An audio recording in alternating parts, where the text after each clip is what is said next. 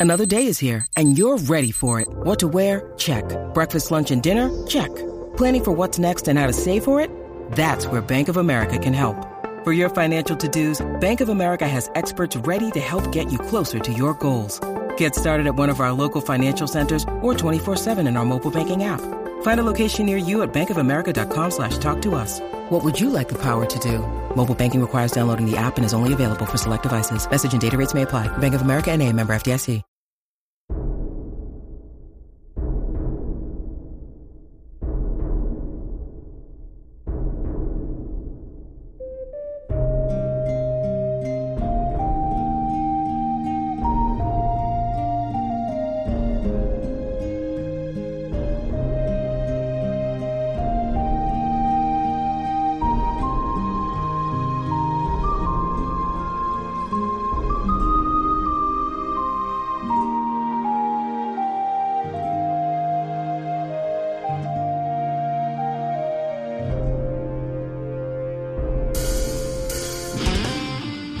Welcome and well met to Tales of Tamriel.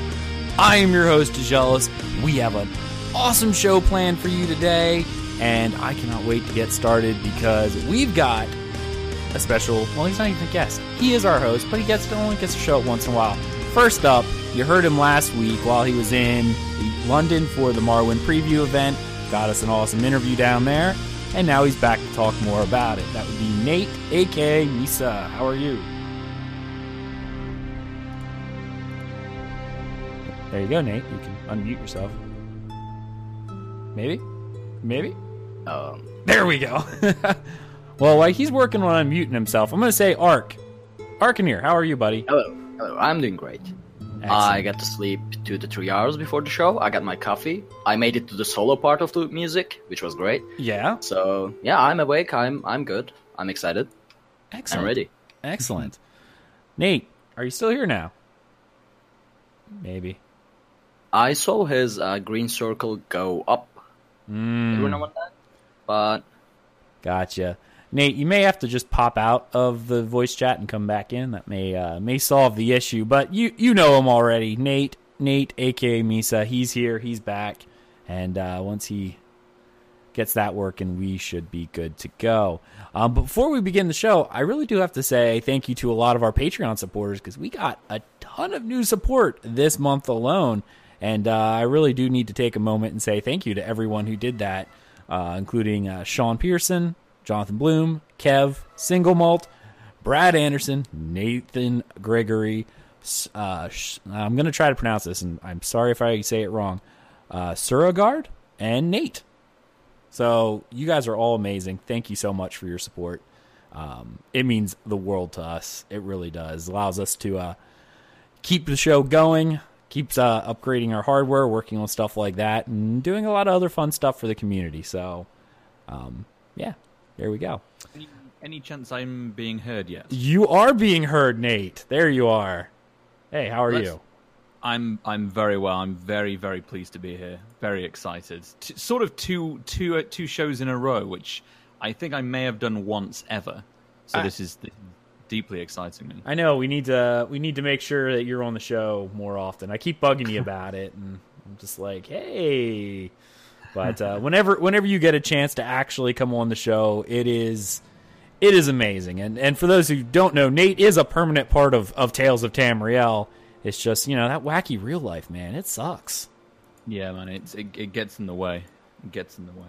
Except for last week when it, it, it very much didn't get in the way, and I, you know, got to do a special interview for you guys, which um, got some good numbers. I, I saw on, uh, on the YouTube alone, so it looks like it was popular. I know um, Zos tweeted it, and Rich Lambert tweeted at me afterwards as well. He uh, he loved the interview. uh, I love Rich nice. Lambert. He's like the coolest guy ever.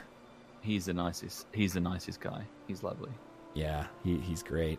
Uh, you may notice we're in game again. You'll get to see my lovely face. I'm sorry about that, everyone, but uh, you know, we're here for another in-game uh, episode, which is they're always fun to do. I, I actually really do enjoy doing these, um, but we will be going back to our other format, um, in you know video format for those of you who watch it. For podcast listeners, everything's probably identical, so you're like, I don't know what everyone's all worried about, but for uh, the YouTube viewers, it is a little different, but uh, here we are. So, I guess uh, really before we begin, oh, I should say hi to the chat room. You guys are awesome for showing up. I mean, we got a nice active chat room today, so you guys are great. Thank you so much for showing up on this Saturday uh, afternoon or evening. I don't know when does the flip actually happen. I don't, I don't know. For you guys, it's really late, so I guess it's you know late for you guys. I'm starting any day, so. oh, it's morning for you. All right. Yeah. All right. Yeah, and it's, Uh, I'll make this my morning from now on. 3 a.m. is my morning now. All right. Well, you know that's that, that's what you get. Uh, yeah, Tales of Tamriel, your weekly international Elder Scrolls podcast. Um, I think we're the only one who does that. I don't really count Canada. Sorry, Elder Scrolls off the record. Um, three uh, three simultaneous countries. That's that's pretty cool. Yeah, yeah, and it actually from like fairly far away because we got the East Coast on the United States, we got England and Turkey. So I mean, that's that's pretty Really awesome. All right, well, you guys came here to hear tales because that's what Tales of Tamriel is all about. So before we get into the other parts of our show, we got to stick with our tales. What have we been doing in in game this week? And let's let's get that talking. So, uh, Nate, since you are not our guest, but you know the the co-host who's kind of like our guest of honor today, why don't you go first? Yeah, well, this week, I mean, as with all my weeks, I spend an awful lot of time in PvP. Uh, we've got a, a PvP topic coming up later, so I'm not going to delve too much into that. But um, I uh, have had quite a lot of success this week, particularly today. Pulled in about 300,000 AP today, which is uh, among the higher the higher totals that I do in a day. So that's that's pretty cool. Um, I've done a lot with housing. I bought my first house. I decided to buy as big as I wanted because I figured, well, I'm not going to buy. I'm realistically not going to buy another house, not for a long time probably. So I was going to buy the house in Rivenspire actually because I, I I like the design of that, even though it's Daggerfall Covenant territory. It's um they're my favorite designs, and I love the community that was around it. There's um it's a house called is it Mistvale Manor? I think it's called. In the Rift, Oh no, not the one in the Rift. Sorry, no. Um, I actually have to look. You say oh, no, yeah, that's- Rivenspire? no, that's Mi- that's Mist that's Mistvale Keep, and yes, that one is in the Rift. No, um, Ravenhurst. Yes. Yeah, I just pulled it up on the map. So gameplay is king here, ladies and gentlemen, because it allows me to double check what we're talking about.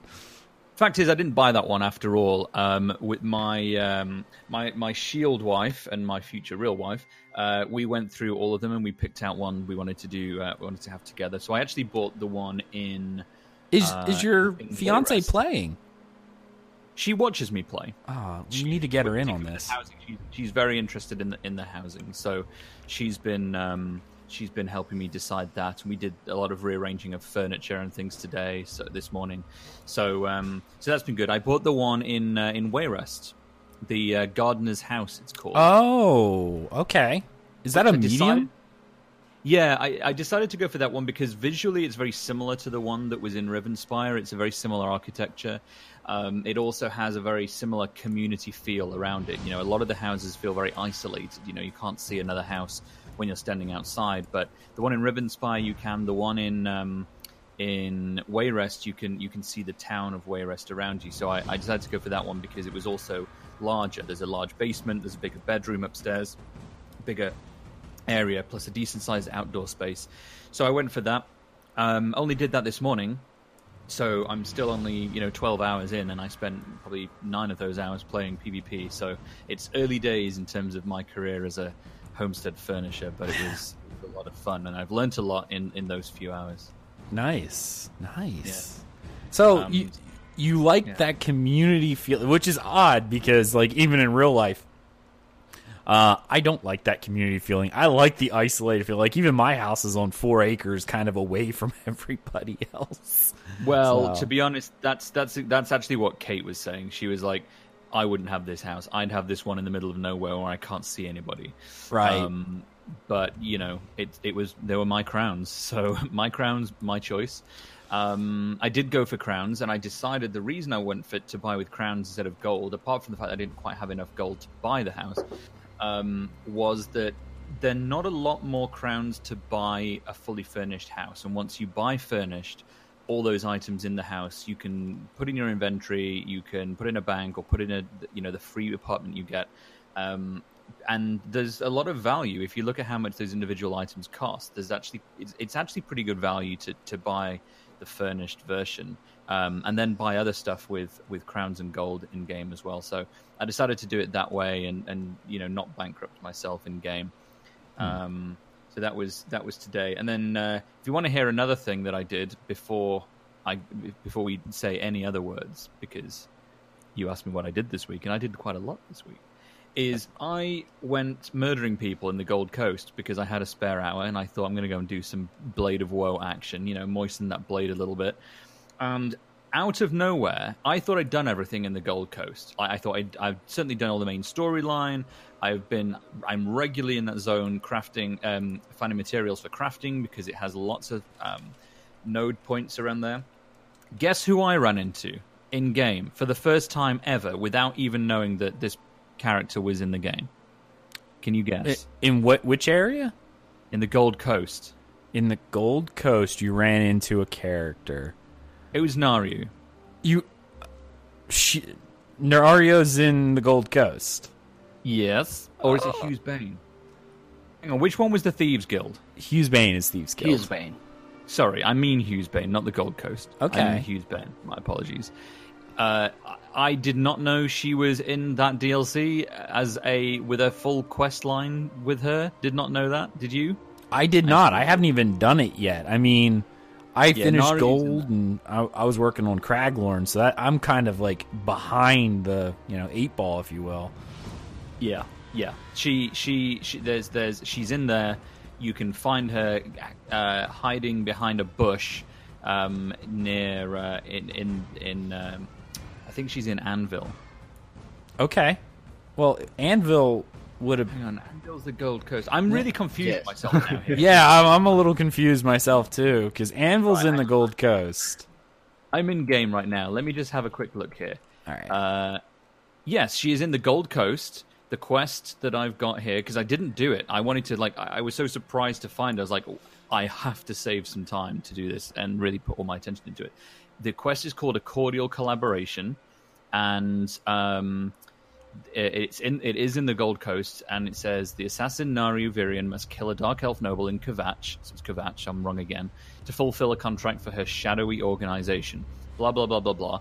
So there's a whole line for Naryu that I didn't know about. So man, if you uh, if you didn't know Naryu was in the Gold Coast DLC, then uh, I suggest play it. I mean, I pretty much ran around everywhere in Gold Coast. In, you know, instead of doing quests or anything useful, I usually run around, and I've never seen her. Yeah, yeah. No, I thought I'd done everything too, but she's she's there. Uh, she's there. I'm sure a quick Google search will um, will will reveal the exact location. But I, I remember her being um, kind of crouching behind a bush, behind a large sort of body of water within Kvatch. Um, and uh, there's a door next to her, and uh, yeah, it's uh, it's quite it's it's quite good. It's good. It's exciting. That is. I, you know, when you were mentioning Thieves Guild, I'm sitting there thinking to myself, I don't know why she would be part of Thieves Guild, but I mean, whatever. I've seen weirder things. Um, but yeah, I'm glad glad that it's it's Anvil because it, it sort of fits in with her being Morag Tong. Um, to be in Dark Brotherhood to an extent. Like, now, uh, what year was it? I cannot remember the. It's actually no. It would have been right around this time where Morag Tong were outlawed everywhere, except for Morrowind proper. After the uh, assassination of um, the the uh, what is what is his name? The Akaviri Emperor or uh, regent. You're pulling on some, some deep Morrowind knowledge. Uh, I I'm trying to remember his name. Sorian Chorak, I think is his name, and his and his whole family. I wish I could confirm that. I'm afraid your knowledge of, of, of that line goes deeper than mine. The knowledge is there, but I'm bad with names. He he was the potentate. He was the Akaviri potentate after the Reman dynasty sort of fell off, and um, the potentate took over. So it was the first time that Tamriel was ruled by foreign rulers, and uh, the Morag Tong killed him and all of his family.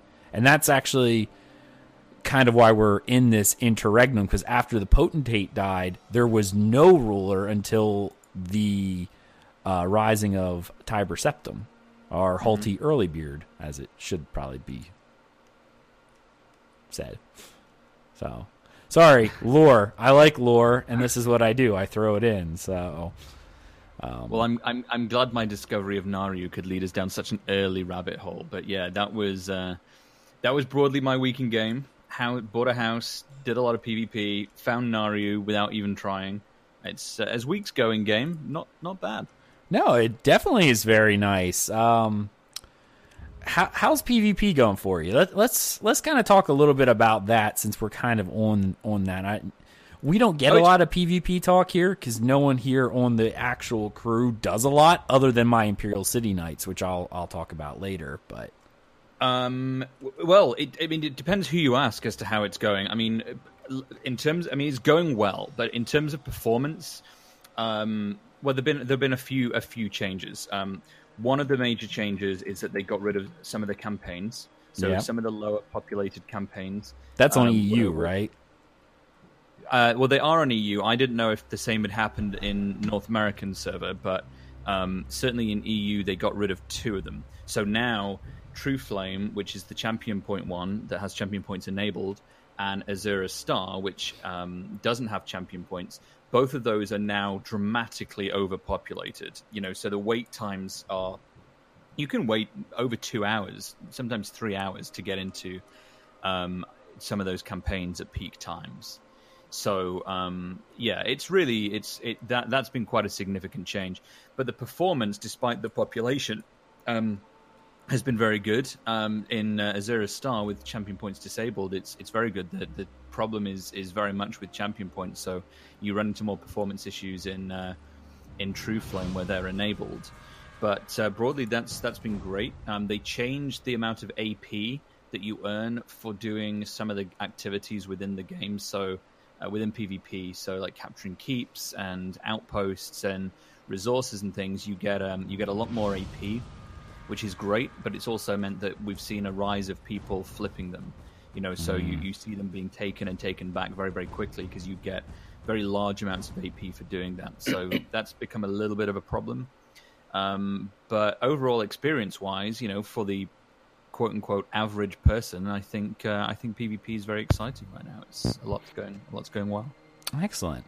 I do need. To, I'm probably going to hop in during this uh, double AP event because I really need to farm for Akaviri motifs, mm. um, and you know they're they're fairly expensive. Um, but with the boost, I don't think their prices got boost. Thank goodness. Uh, they no, weren't cheap, but they're the same. I mean, some of them are 500,000 AP a piece at this point. So, like chests are 500,000 AP. Yeah. So you do need a you do need a lot. But I mean, depending on how you play, I mean, you can earn that. You can earn that in a day. Like if you really play, if you if you play the game hard, you can earn 500,000 AP in a day. Um, the most I've done is just over 300,000, and that's not even playing like all day and all evening, which I, I did today. I did about 300,000 today. So wow, it's it's it's not hard to do if if, if you're playing, but it depends how you play. And if you're playing, I was I don't want to say casually in a bad way, but it but you know if you're just sort of running around a bit idly or just with a couple of friends or, mm-hmm. or what have you, you know you're not going to hit those sorts of numbers at all. You have to be pretty pretty focused on the on on the task at hand. Right. No, and it makes sense. I, I, I would believe that. I just I need to get with a group and, and do some PvP. I've honestly not done any real Cyrodiil PvP um, since oh my goodness, a long time ago. Pretty much when I was farming for uh, Caltrops was the last time that I've really done much in Cyrodiil. Yeah, they've. Um, I mean, that's the weird thing about PvP, and, and I actually, you know, it wasn't part of my interview with um, with Brian and Matt and uh, Rich the other day, but I, you know, we, we did talk a lot about PvP because they play, they play a lot and Matt actually said he plays PvP with a gamepad, which I thought was mad because it's very difficult to play that with a, with a gamepad. But he said he did, and um, and but Rich and Brian, I mean, they play a lot. Like they play a hell of a lot on their own characters, you know, in, in their own evenings. And um, so we went through some of our builds, and uh, I'm not gonna I'm not gonna cheat by telling you what they said is like the best build in the game right now, but let's just say that Black Rose is still very good um, for, for, me. Um, so it was good to get a little bit of vote confidence uh, for that. But they're really excited about PvP. You know, there's there's a lot they they want to they, they want to do with it. There's a lot they're not happy with, and you know that's part of the reason why um, you know the news that came out this week, which I guess we'll be talking about shortly, um, came out this week. Yeah, yeah, yeah. Which yeah, we'll hit that at the end of of the show, and we actually talk about uh, our Elder Scrolls news that happened this week, um, as well as um, our discussion about the interview that we had. So. All right. Well, I well. just found a fantastic elf in uh, Greenshade, who I didn't know was here. She's well, lovely. Why is she? Is she very pretty? I mean, she's very pretty. She's doing a very nice dance. Okay, um, all right. Is it a Dunmer or? No, she's a Bosmer. Oh, oh all right. Well, at least not an Altmer. So would yeah, yeah. You know, I'll talk about it in my tales later. But I was actually doing, um, I was doing some stuff in Craglorn, and there's this one little wood elf, the Bosmer, that you meet in the Valley of Scars. Her name is Little Leaf. And oh, Little Leaf. Yeah, yeah, yeah. She is adorable. Little Leaf's great, yeah. She does one of those repeatable quests. Yes, yeah. You can repeat her quest, so you get to basically replay that that love every day. Also, I think this girl's an Altmer. I just went into first person mode, and it would make sense since she's in Greenshade. But, eh. but uh, I know I was when I was playing. Uh, Thais was watching me for a little bit, and she came down and looked, and she's like, "Who is that?" And I said, "It's it's Little Leaf." She, and she's like, "What race is it?" Because she doesn't quite look like a Bosmer until you really look at the eyes. The eyes kind of give it away. Um, but she's like, she is the cutest Bosmer I've ever seen. Because she's always got this like uh, her personality is very bubbly. She's got a really big smile on her face. Um, she is she is a very attractive Bosmer. Like you know, um, and uh, Thais was just in love with her. She's like, she is the cutest thing ever. So, yeah. yeah. yeah, There's there's a lot of great elves in, in this game. Like Kate was saying, if she rolls a character, she's she's gonna have to play an elf. She's like, which elf? Which which which should I be? And I was like, well, there are two wrong choices and one very much correct choice. This is true. This is true. Blood for the Pact. Um, the problem is, I will say the one thing that you know, it, the shallow side of me. Um, the Dunmer, while are the coolest elves, are very hard to make attractive.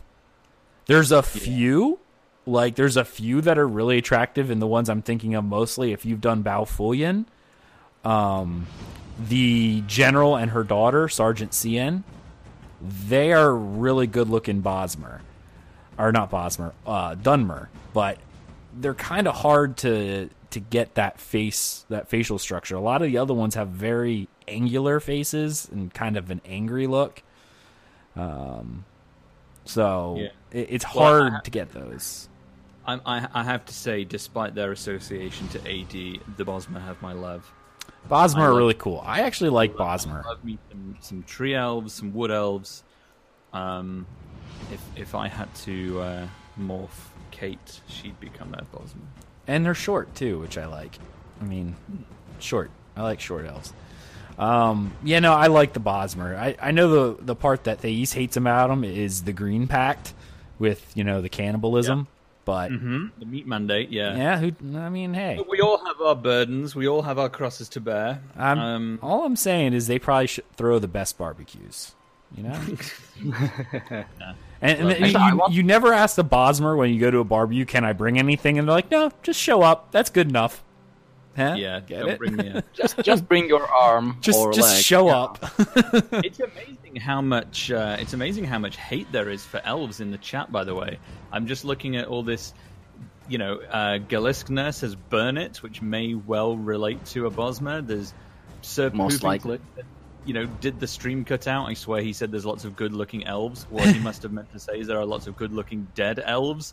there is such a thing as a good Bosmer. Dudes. Dude.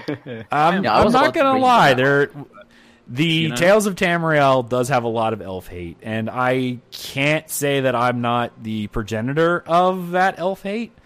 Um, but I'm a Nord, so you know, damn I, mean, knife I. I didn't hate elves this much before I joined the Tales community. You know, I mean, I hated Altmers a bit. That's Yeah, was yeah. Because, that was because of Skyrim.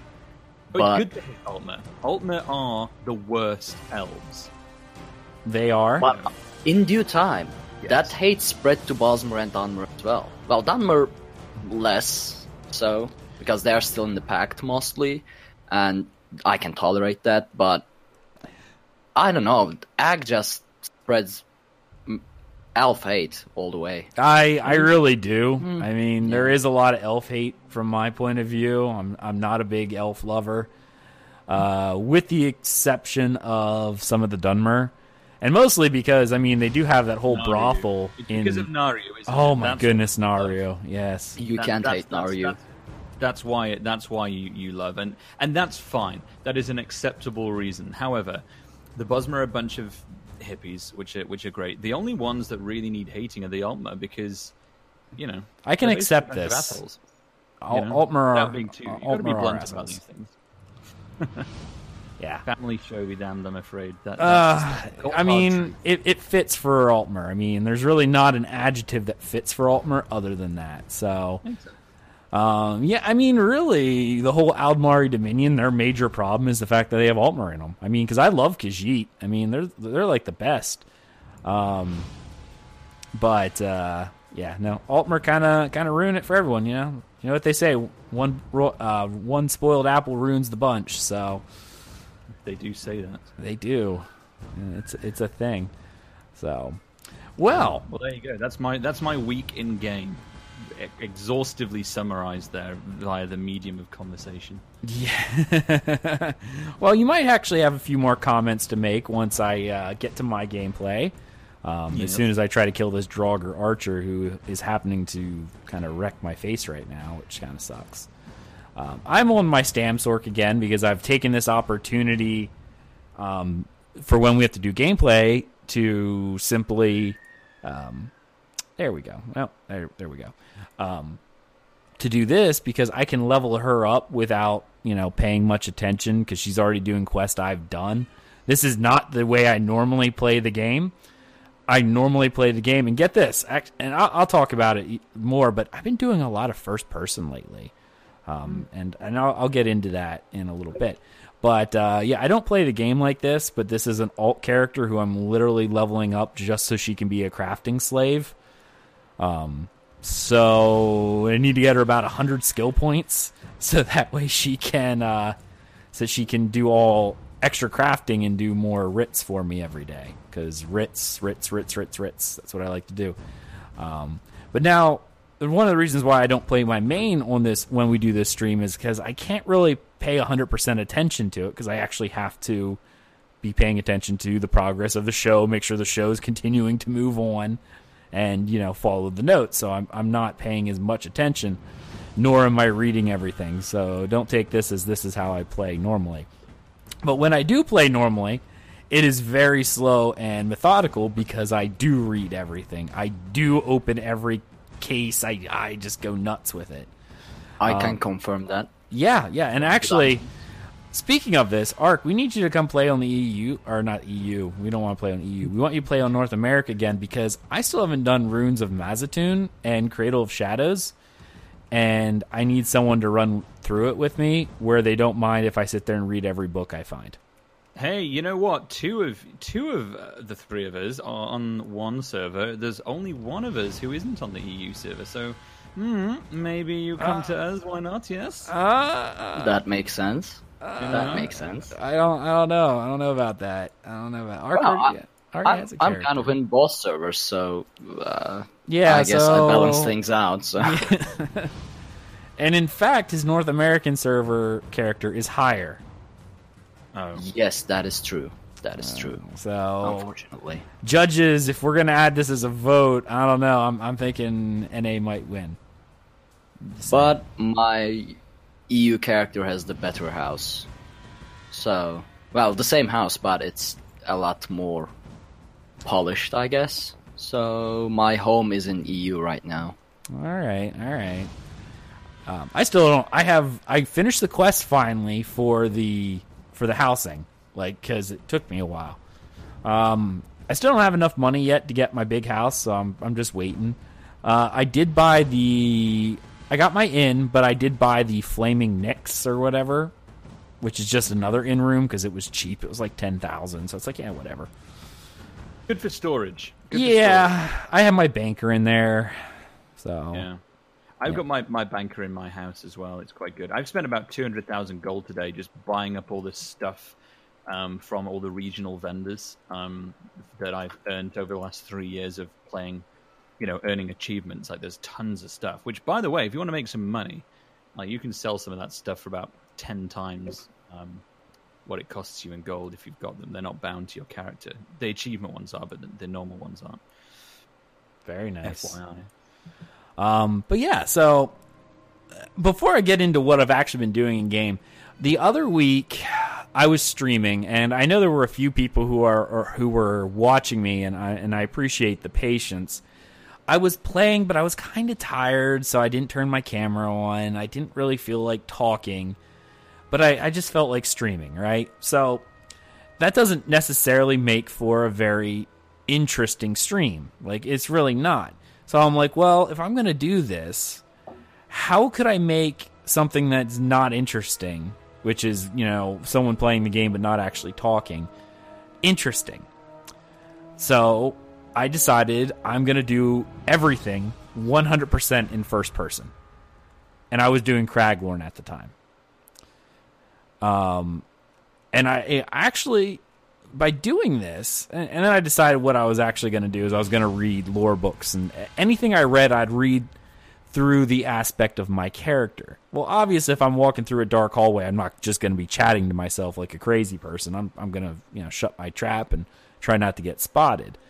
But I would read the lore books. But as I'm walking through first person, I will tell you what, it is it makes gameplay very difficult. I mean, I died to a few world bosses because if you've done the Craglorn delves, they're meant for groups. But I have a fairly good build, and by groups I'm talking like two or three people, not not big groups. But I have a fairly good survivable build. Um, but doing it in first person really does complicate the issue quite a bit because it is very hard to see any type of um, any type of markings on the ground whatsoever. All right, so like I'm fighting stuff, and pretty much it got. I was fighting. Actually, let me just pull it up here on the map just so I can kind of talk intelligently about it. Uh, Zalgo's Delve, Zalgaz's Delve in Lower Craglorn. If I, I think that was the one.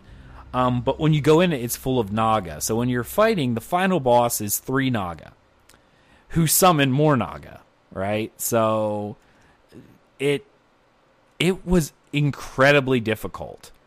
Um, and the only way I was actually able to beat it was I pretty much had to kite these things nonstop, just running around in a giant circle while I'm attacking, trying to keep these things alive or keep myself alive while killing them. Um, so it does put a lot of a lot of strain on the person doing it because first person is incredibly difficult in this game. Um, the other thing that I noticed is, man, you really appreciate the world when you're in first person. Like. I, I'm walking through a Delve and I'm looking at everything. Like, just it is a different feeling altogether. So, because of this, I've actually I don't I don't kill myself like I do on the stream. When I get to a world boss, I go to third person. It's just easier, you know, or anything like that. It's just easier. But during my normal questing, I go in first person again.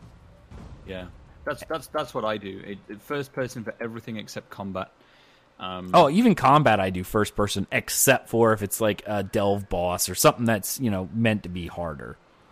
See, I, I actually have recently started going one step further as well, and I actually also use a gamepad if I'm just doing, you know, just simple PVE, exploring, um, you know, easier delves, um, reading books. You know, I'll sometimes switch to my to my gamepad because I'll I just I lean back in the in the chair and I just I don't know I feel a weird sense of additional immersion by not being sort of you know hunched forward over myself. You know I can lean back and just sort of enjoy the world for what it is. Hmm. I might give You know what, a shot. Ak? What? This gives me an idea. Um, we should do a dungeon, uh, some of the hard ones, as a challenge, completely in first person. Everyone, all four of us, Okay. does it in first person. I'd be up for that. I, I would do it. I mean, it is very difficult. I, I, I will not lie to you. It is very difficult, but I would do it. Um, and I will say, like, you really do appreciate the world. Like when you're going through exploring things, it it really does give the game a completely different feel. So that was just something that you know I it, started as a gimmick of how can I make questing while I'm streaming when I really don't feel like being on camera. I really don't feel like just talking to try to entertain or whatever. Which maybe I should have just thought to myself, maybe I shouldn't stream today, but that that didn't come into my mind. Um, but trying to come up with a way of making something different that not everyone was doing, and by doing that, I realized, wow, this is a fascinating way to play the game, and it was a lot of fun. Something that I then started taking on to my normal gameplay sessions. So, You know, you can go one step further and disable all the UI, and if you really want immersion, that's quite fun to do. as well. Just disabling the turn off- UI. His Disable. character is too squishy to disable the UI. Oh, no. Uh, sick burn. um, yeah, no, but it, it, it's quite nice to do. Um, when I was doing all the exploring of the houses, I do that all with UI off because Okay. you can you sort of you, you- you've got muscle memory. You know when to press when to press E and, and, and things. So you can you can do. I mean, you cannot do combat. I mean, not even remotely easily, but for It's just very like difficult. general exploration, you can. It's quite a nice experience. It is, and it actually allows you to notice detail that you wouldn't pick up right away otherwise. You know, like you might run right by something like hay bales, and I know, like, oh, it's just a hay bale, but you you can actually see a lot of detail in these hay bales as I'm walking by. The wood grain. Uh, There's a lot of stuff you can do. you can see some of the design work that goes into into the brickwork. Yep. You know, which really differs significantly between between zone to zone. Like it's really easy to forget that because a lot of you know a lot of things do look the same from from place to place um, uh, on a kind of micro level, but the brickwork is one of the things that really doesn't. You know, just walls and, and things Mhm. like that in certain places. If you go to somewhere like you know Reaper's March and you look at some of the sort of regional walls, and then you go you know anywhere else, you know Betnikh or Glenumbra or something, you'll, you'll Well, you can- the bricks are. I'm glad you actually said that because, like, I'm looking at a wall right now, just a stone wall, and I'm in Eastmarch, and the Nords, it's it's cut stone, but it's very roughly cut.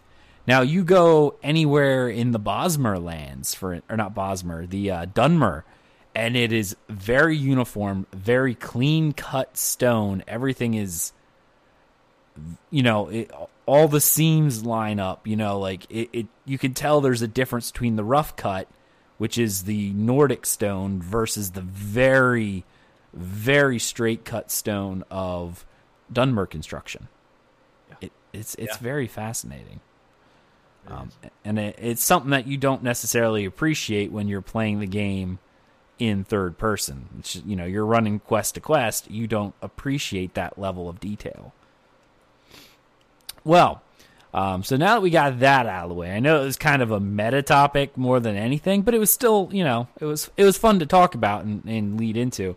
So I have started working on Craglorn Quest, um, which you know I was doing in first person, and I've done a little bit, but as of right now, a lot of it has been I've been working on a PvP build with Galsnerf, um, and I needed skill points, so I've been running around doing all the delves. So I haven't really advanced the story since then. I've just been just been working on on um, doing the quests that way, or the delves to get my my sky shards. And I still think I need two more skill points. I gotta gotta do a few more of those delves, but I'll get to them. Um, then I ran pledges on Tuesday.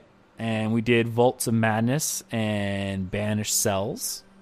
That was a lot of fun. We had a lot of lower level players with us, so uh, didn't do it on veteran, did it on normal, but it was nice to actually get out with the community. Um, and of course, if anyone's playing on the North American Mega server, which is the best server, by the way, um, join our guild.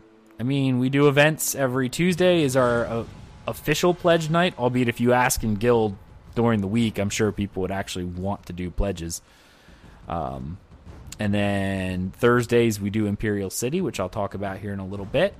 And Fridays is The trial trials. night. Yeah, and actually, I think we're adding another Imperial City night on Saturdays.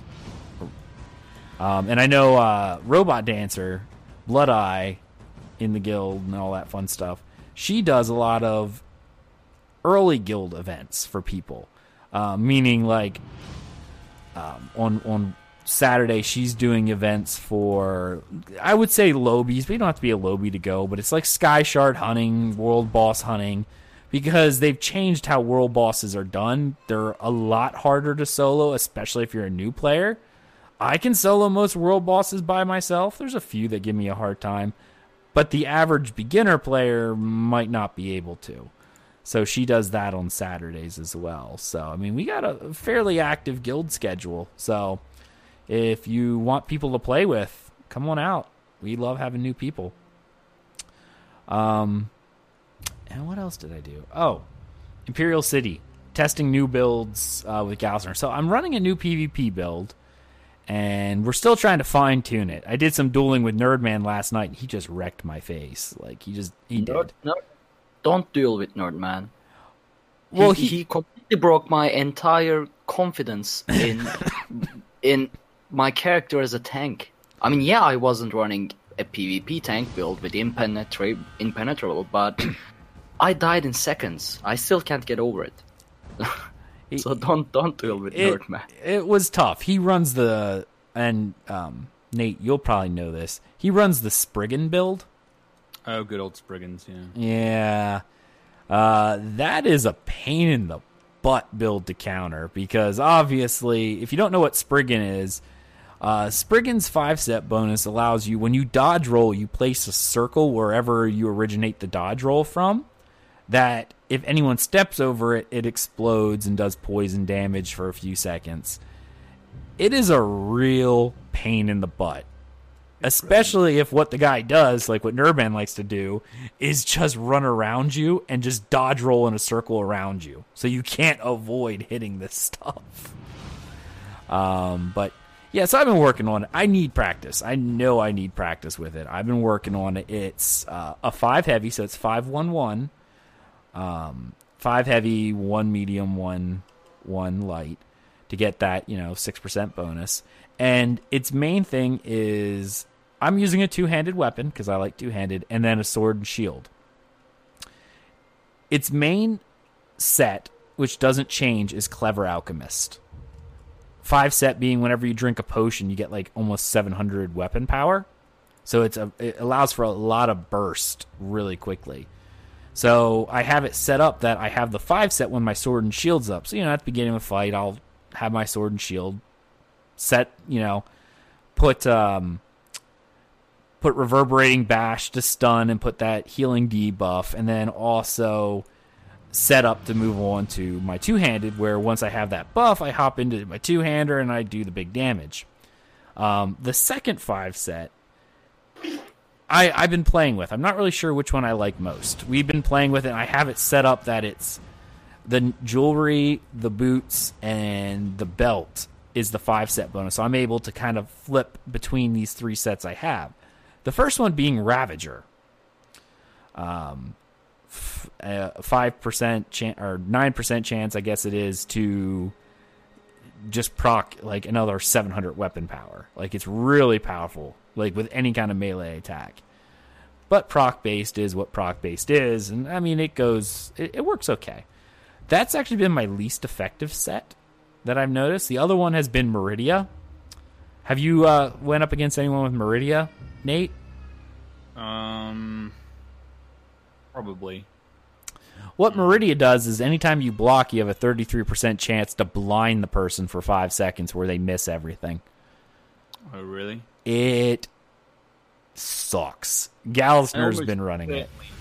Yeah, I almost certainly have run up against that, but um, it's not one of the one of the names or the problems that I I'm familiar with. So I'm assuming it doesn't happen that often. It actually doesn't. We were actually talking about it. excuse me. Surprised how little we see it anywhere else. Like why why we're not seeing it out and about, I'm not really sure. But not many people actually run that set.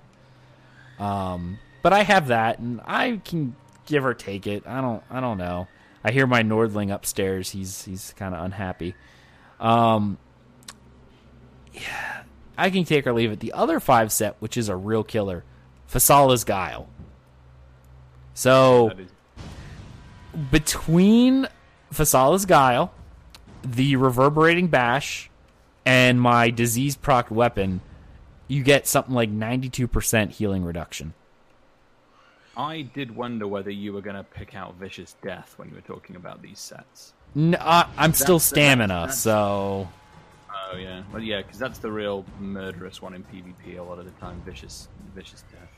I know a lot of people in Imperial City used to run Vicious Death because if people were running in a group, you could hit the lowest guy and cause off a chain reaction to kill off entire groups. I know that was a thing. I haven't seen as much Vicious Death lately, though. It's gone down. It's gone down, but it's it's still there. It's it's still there.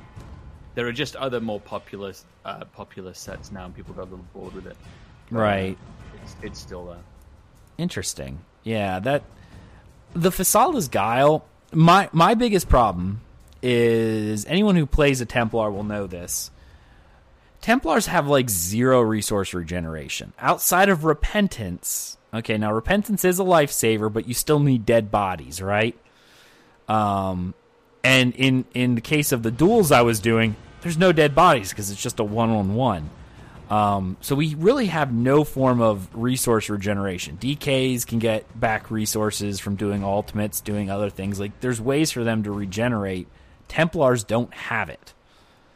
And that seems to be my biggest thing I'm fighting right now with my build is everyone that I fought, at least at the beginning, I am just doing insane damage between biting jabs and everything like that. But I run out of stamina so fast that once I'm out of stamina, the fight's about, you know, it's over. Because there's really no way for me to get stamina back. Right? Yeah. Do you play Azura's Star? I play Haderus, Haderus, okay. which is the seven day resource campaign. Yeah, because if you're playing, you know, in terms of resources, you know, playing with champion points um, on uh, Trueflame, you know, makes that a lot less of an issue. Like resource resource management in Azura's Star is, is, is a real issue. Well, even with, uh, and, and I've been doing a lot of stuff dueling. I mean, given in PvP situations, there's enemies and stuff, so it's a little different. I actually did chase down a sniper uh, during our Imperial City night who was picking off some of our lobies, so I started chasing him down. He's trying to attack me, and Fasala's Guile gives you a 50% major defile buff, so 50% of your healing anytime you attack me. And then with reverb and then my poison proc weapon, it's like 92%. Because reverb's like 20 something, and then I think it's 12 or 12 for the poison weapon. So it, or disease rather, I should say disease. That's that's some pretty good numerical knowledge for someone that doesn't really play PvP. It's a lot of it thanks to Gallistner because him and I theory craft like crazy while I'm at work. As I was telling you, Discord is my like major procrastination tool. And like I'll be sitting there doing some work, like, you know, just yeah, programming a server or whatever, and then I go, Hmm, I wonder if I could combine this set. So I hop on Discord and post in our channels and going, This is what I'm thinking about doing and and as a group we all kinda work together to figure out how to make sets work and stuff like that. So, you know, I I don't PvP a whole lot, but when I do, I do get into it. Like you should see people. I laugh like crazy. I do like PvP in my games. I'm just mostly a PvE player. But Fasala's Guile, if I could keep my resources up, that's not a problem. And even with champion points enabled, this is the killer. I was just using the standard, my standard food, which was um, uh, health and stamina. I only have 700 regeneration for stamina. 700. That's nothing. And it really does hurt for my stamina regeneration a lot. Um, I, I have since tried changing a few things. Uh, the I'm doing it slowly because I don't want to like. People are like, you could put instead of weapon damage on your jewelry, you could, you know, you could put um, resource regeneration on your jewelry. But I don't want to lose that damage burst, so I'm trying to do it very slowly. And the first thing I did was I started using those delicacy meals, which yeah. give you health, and then it, it's kind of like a mixture between drink and food. It gives you yeah. health or uh, one stat and then a regeneration. And I was doing health and stamina return, and that got me up to about 1200, which really did help. It really did.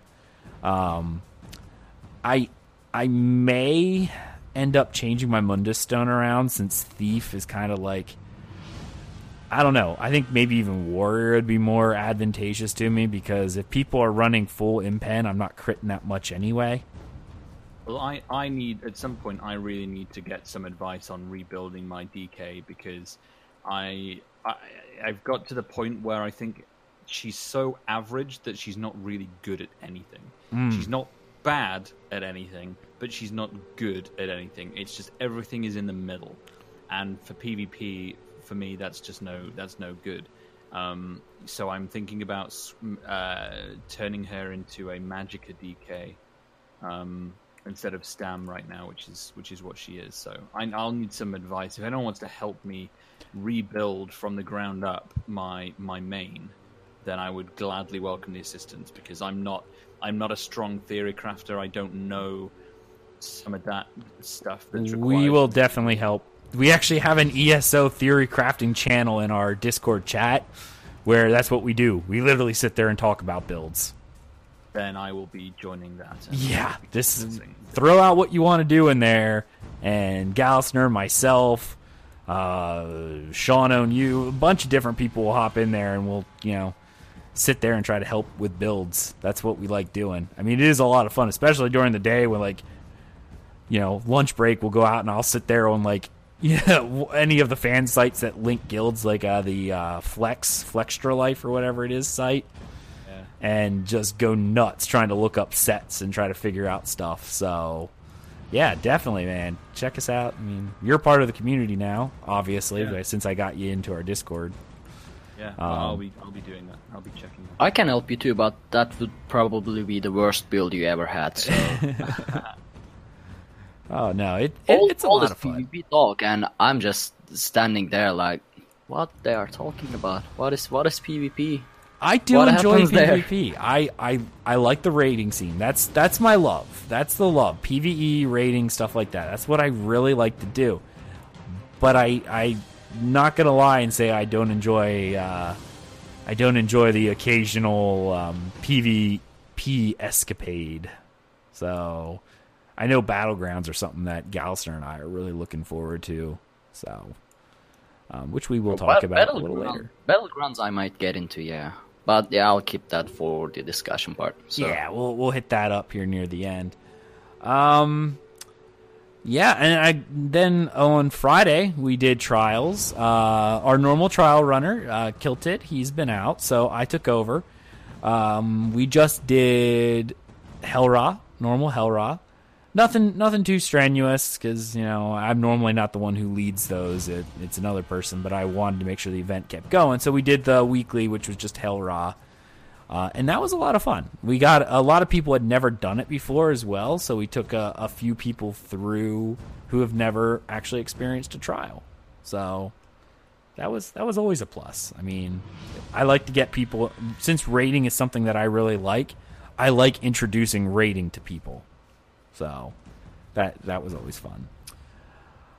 That's kind of the end of my tales. I know I kind of went pretty long, but uh, I hope I didn't bore anyone. Maybe I don't know. Um, so why don't we go ahead and hop into our discussion for this week? Obviously, the first thing that we're going to talk about is Nate. You were blessed with the ability to go and talk with a bunch of people. Yeah. I mean, At- without without without wanting to like mess with your thing here, did did you want to do news? Uh, well, I guess we could do news if, if we Oh, wanted we don't have to. I just wondered if you'd forgotten that we hadn't done news. because- No, no, no, no. We have news, but there's only a few little things. We'll do that after the big discussion. That's not a big deal. Um, we'll just hit that up first, since yeah, there's not a, the news topics are kind of hit or miss. We'll just hit that before the end. Uh, the discussion here, obviously, last week we released. Well, actually, no, it was Wednesday. Um, we released uh, the interview that Nate got to do with Matt Firor, Rich Lambert, and Brian Wheeler in London. Um, So if you haven't listened to it yet, you should go back and listen to it because it was really good. But now that we had that interview, I thought it would be fun for the Tales of Tamriel crew as a crew to get together and kind of do a Morrowind in review kind of idea and and look at what was discussed last week and kind of go over any high points that we really noticed. Um, so, I mean, if there's no objections, Nate, why don't you go ahead first and just kind of give a little background, if you will, about how you kind of did it, and then I'll hit my notes. Yeah, sure do, sure thing. Well, I mean, uh, how I did it is I know um, quite a few of the guys at, at Bethesda quite well, and they know obviously my my love of the game, um, and so they. I mean, I can. I, I told Ag about this. Um, like there was so little that I was allowed to say, but it's like I've got to keep this date free. It's going to be amazing. And basically, uh, in my head, I knew that I knew they must be doing something big because in the three years that the game has been out, they've not hosted anything, you know, as as as big as this. You know, the kind of thing where they'd reach out and basically say, "Hey, Nate, listen, you're gonna probably want to keep this entire day free." Uh, we can't say why just yet, but we think you really will want to keep it free. So I was thinking, okay, well, this has got to be this has got to be pretty big um, to to do this because you know when they released on consoles, when they did one Tamriel, you know that stuff went by without having anything like that um, teased uh, in London, you know, event wise. So I was like, this must be big. But the timing confused me because it was going to be a week after Homestead launched, which was you know, strange it would be a week later if it was to do with Homestead, and also strange given that Homestead wasn't a paid piece of content, so it's not like promotion was going to lead to, you know, lots and lots of press for, for something that they could make money off the back of. And even though we then knew that um, that the Morrowind um, stuff had been announced, we knew that there was going to be months away before its release. So hosting an event so about it so much earlier, like it seems if they're doing that, th- they must be doing something really big with that. Um, so I assumed it must be something along those lines, and um, yeah, so they they said to me, um, you know, we'd love you to to host this, and um, you know, it'll be Matt and Brian, and you'll have you know some time with them before the event, and then there'll be a presentation, and then there'll be an on-stage interview for about an hour, um, and then you know you'll spend some time with them uh, after the fact, which was which was which was really great. And so out of that, we got the on-stage interview, which was um, recorded in front of it was probably about hundred people, and about eighty of those people were sort of European press who'd flown in from across the continent for um, for the event. And um, and then afterwards, I we went back to Bethesda's offices in uh, in London and did um, I sort of had a the second interview that you'll have heard um, in the midweek episode, which was just with with Brian, and that was and that was great. And then and then after that, because it got quite late, you know, the guys had finished doing all the press with the other guys, so um, I think I spent you know probably about forty five minutes or so just um, sitting with um, with Brian and and Rich, just sort of off the record chatting about PvP and what they do and yeah, it was just it was just a really it was a great day. I learned so much. I wish we you know we could have put more out than we did, but um, you know they were they were happy to to have me do it. I was obviously very happy to do it, and uh, hopefully you guys who have, who have heard it think it was it was worthwhile um, me doing. So that's uh, that's the background to, to how that all that all came about, and, and hopefully you'll you know down the line we'll do something similar again. Yeah, absolutely. Um, and, I gotta say, Nate, it was it was fantastic. We've gotten nothing but compliments from that entire interview because Oh, awesome. there were quite a few tidbits in there. Because obviously, when we released it, there was an embargo, and like you said, there was about eighty other press, so there was a lot of people releasing information.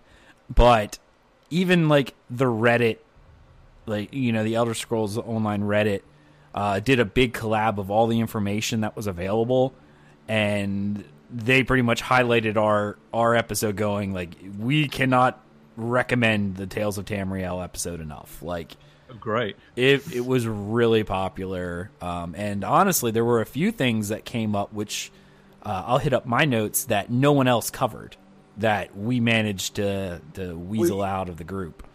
You know, that's actually what I, you know, I was I was hoping you would do because, you know, for me, you know, prep going into something like this. I mean, this is you know my job. You know, for people who don't know, like my my career, my job is as a is as a journalist, as a technology and gaming journalist. So, you know, going in and doing things like this, you know, I I do a lot of this sort of thing frequently, but not usually for something that I'm as close to and as obsessed with as Elder Scrolls. So you approach it with this this need to be objective and um, you know journalistic, and you're, you're not just asking them exactly what they asked, and you're writing all your own questions. Um, but as a result, you're sort of so deep in it in terms of prep and obviously doing it that after the fact, it's it's actually quite difficult to read somebody else's story and, and remember whether what they wrote actually came up in the interview you did. Which I know sounds really really weird, but it's um, you put your head up for water and everything just sort of sounds the same. So the fact that I was able to go through and think, oh well, we had this and we had this and we had this and we had this and nobody else did, like that's super useful for me to to know to be honest, because I sort of forgot what you know, as I say, what what we got that others didn't. But Right. Yeah, no, it, it was it was fantastic. Everyone loved it. Um so and I mean I know, uh, I know Zos loved it because they tweeted the hell out of it, and Yeah. uh, Rich, yeah, Rich sent me a message afterwards and said he loved it, so that was neat. yeah, no, it was it was great. And I mean, obviously um it was funny cuz we actually saw- um off topic uh, sort of someone had saw, you know, they liked our stuff, but they were like wow, you know, they they'd never seen our channel before, and I know they were they were mentioning like, how did how did uh how did like a new channel get you know an opportunity like I'm like, well, this isn't just our first interview. If you go back and look, and I've had the opportunity and and uh, amazing opportunity to talk with Rich in the past. Back for episode 100, he's an amazing, amazing, passionate guy. So it, it's really cool. And then we we talked with one of their uh, coders back in the day, way long ago. Uh, I'm not even sure actually if he's still with Zos or not. I have to I have to hunt him down on LinkedIn. Um, but it, it was amazing that we got a chance to talk to them. And these guys, as a whole, are so interactive with their community, like more so than any other game company I've ever dealt with. They are just very open, even so much as like. Uh, obviously, Dungeon Crawler Network follows a lot of indie titles, and we have a good rapport with a lot of indie studios, um, and and they are and they are very interactive, which obviously they have to be. They don't have the they don't have the marketing that these big companies do for promotion. So how do they get promotion? It's through, you know, other people. So by interacting with content producers, they get their names out there. Um, but these guys not needing to do that, having the large pockets that Bethesda and ZeniMax have, they're still willing to interact with the the very passionate community, and that's really cool. Yeah, definitely. And you know, one of the things that I that I took away, you know, took away from um, from the day is it, it's sort of what you you don't really you know when, whenever you see the guys uh, and and this isn't just Elder Scrolls and Zos and Bethesda guys on, on streams, but all kind of gaming creators. You know, it's always with there's always the nece- um, necessary air of of you know like marketing and promotion. You know, they're not The PR speak, yeah. to say bad things about themselves. And so obviously they're going to say they love what they're doing and the latest thing is the best thing and, and all that stuff. And they're always very honest on it. You know, they'll, they'll, they've always been good about putting their hands up and saying, yeah, you know, we know PvP isn't really great right now and we're doing our best to fix it and bear with us. And, you know, that was, that was, that was great. But it's really when you, when you spend basically a day with them, you know, on the record and off the record, and you're just chatting, you realize just how much these guys love this game. Like they love what they're doing. Like there's nothing, you know, I threw so many questions at them that we, you know, that I wasn't going to be able to record or write about or anything, just to try and like just garner like the tiniest little bits of hyper geeky knowledge. Like these guys, I mean, obviously they know everything, but they really care about everything that they answer, and they there's a passion that comes through that's it's really encouraging to you. Like there is no way these guys are going to try and are going to want to do anything that is anything less than amazing for the community. Like it's it's really you come I, I came out of that day incredibly reassured that this game is in very good hands very good hands Yeah, the development staff obviously just they do have a passion for this game, and uh, it it does show. It really does. So, I've Ark.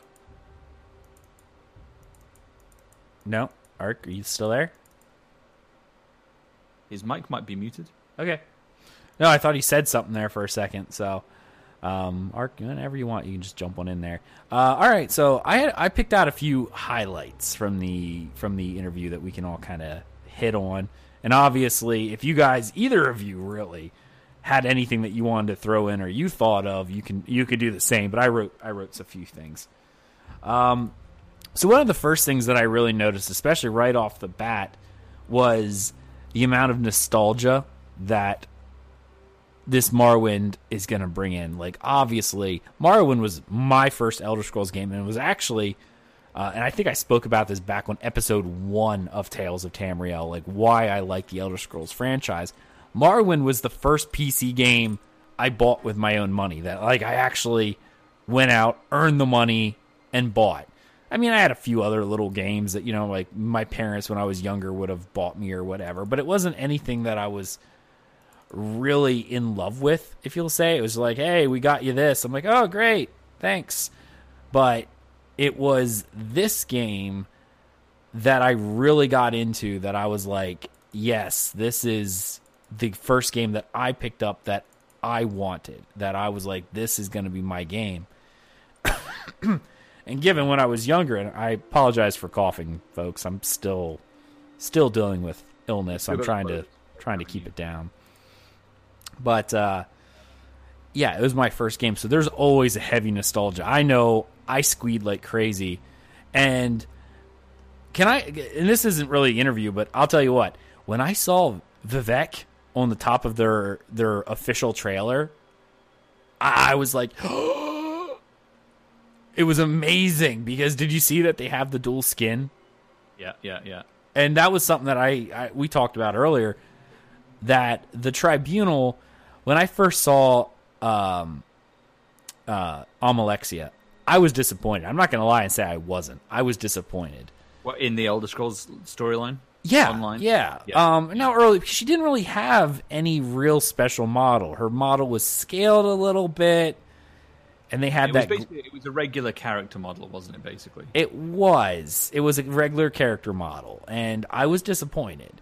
Now, given of all of them, like she didn't have any special hair or anything like that. It was just tied back in a normal bun. You know, what was available? It was a character model, and that was Can I disappointing. just throw, throw a point out there?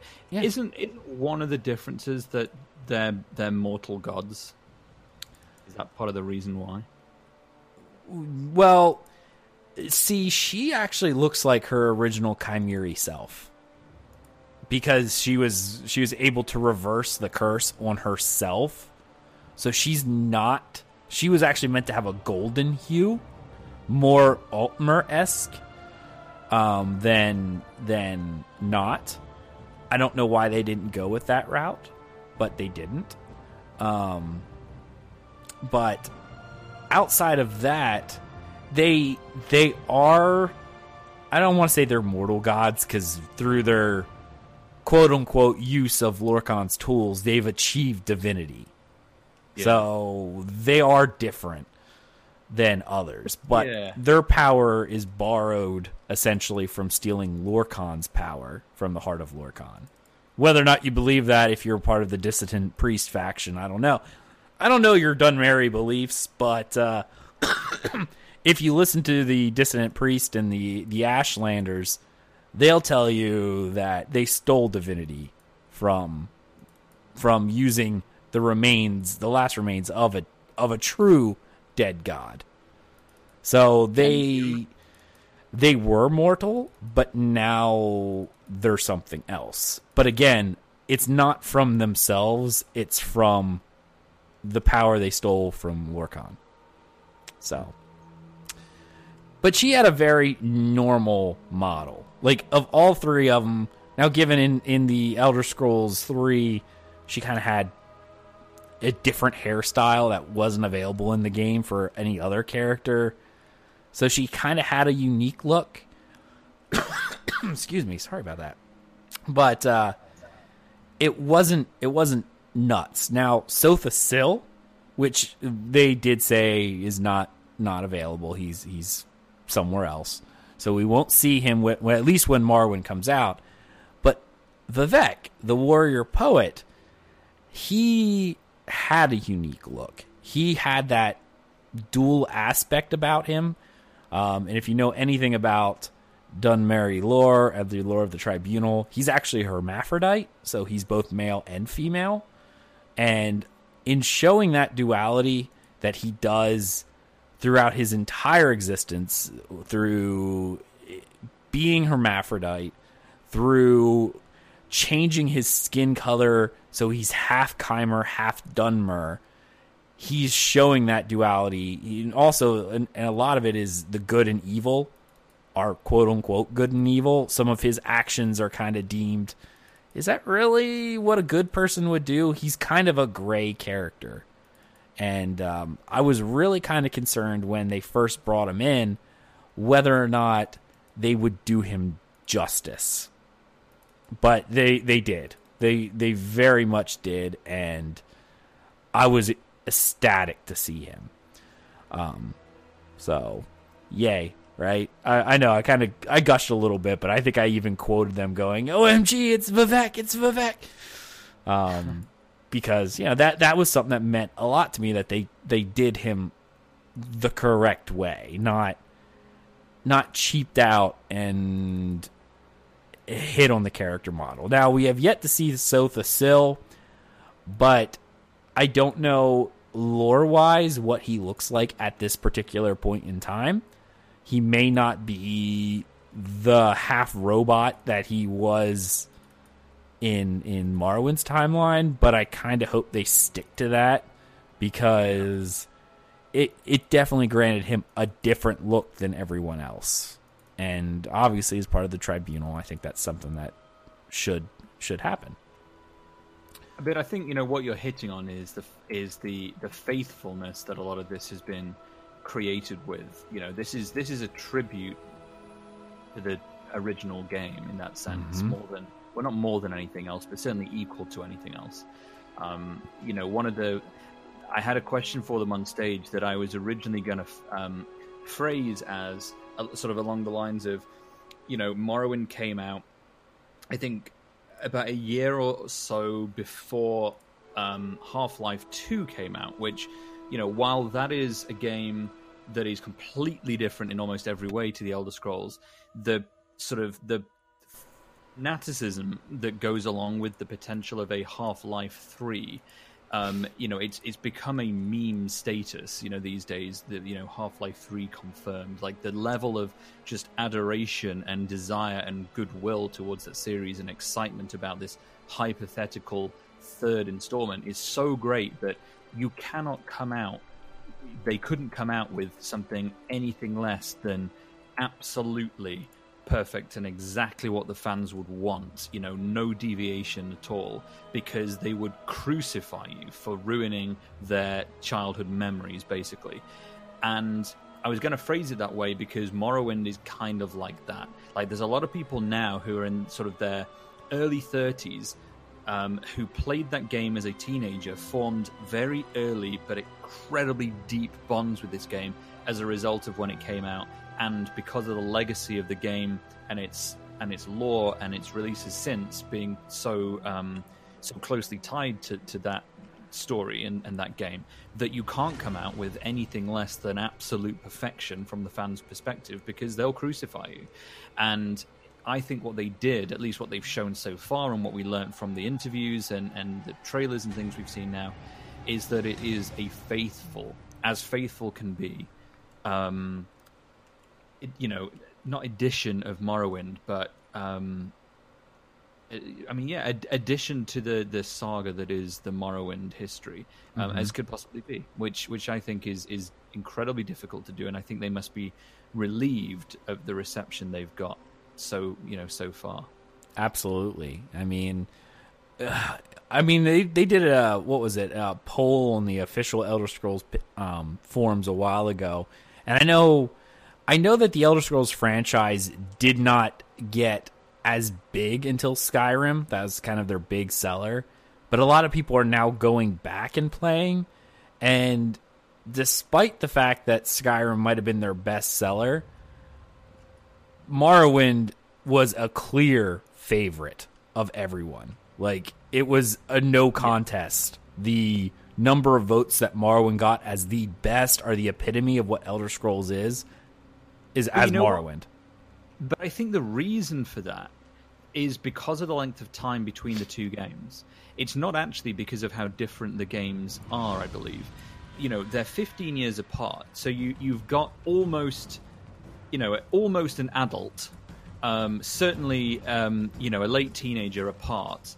Um, to mean that for some people, they they were they were barely able to walk on their own two feet when Morrowind came out. So there was it was impossible for them to have forged a connection with with that game, or or for, or for it to be considered the mainstream to those people.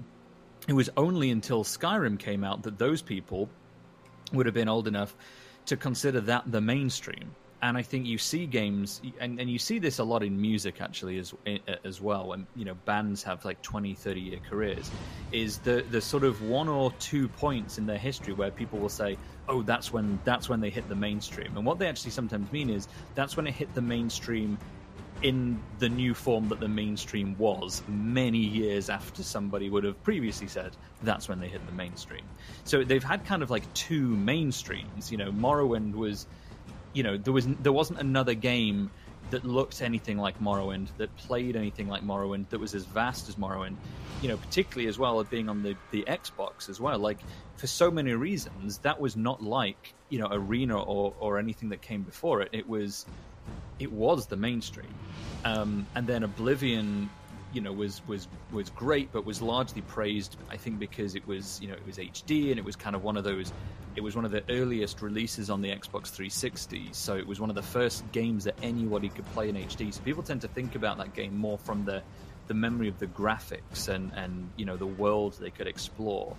Whereas with Skyrim, it was it was the chance for it to hit the mainstream for a whole new generation that weren't even able to play Morrowind the first time. So um, right. I fully expect that, you know, in 10 years' time, people will think about Skyrim uh, as much as, or if not more than, how people now think about Morrowind. Because it's it's their catalyst for getting into the obsession. If the game is still around in 15 years' time. Well, yeah, absolutely. You know, and it, it does make a lot of sense. But I mean, there's even there's still a well, I guess you can really look at it like this.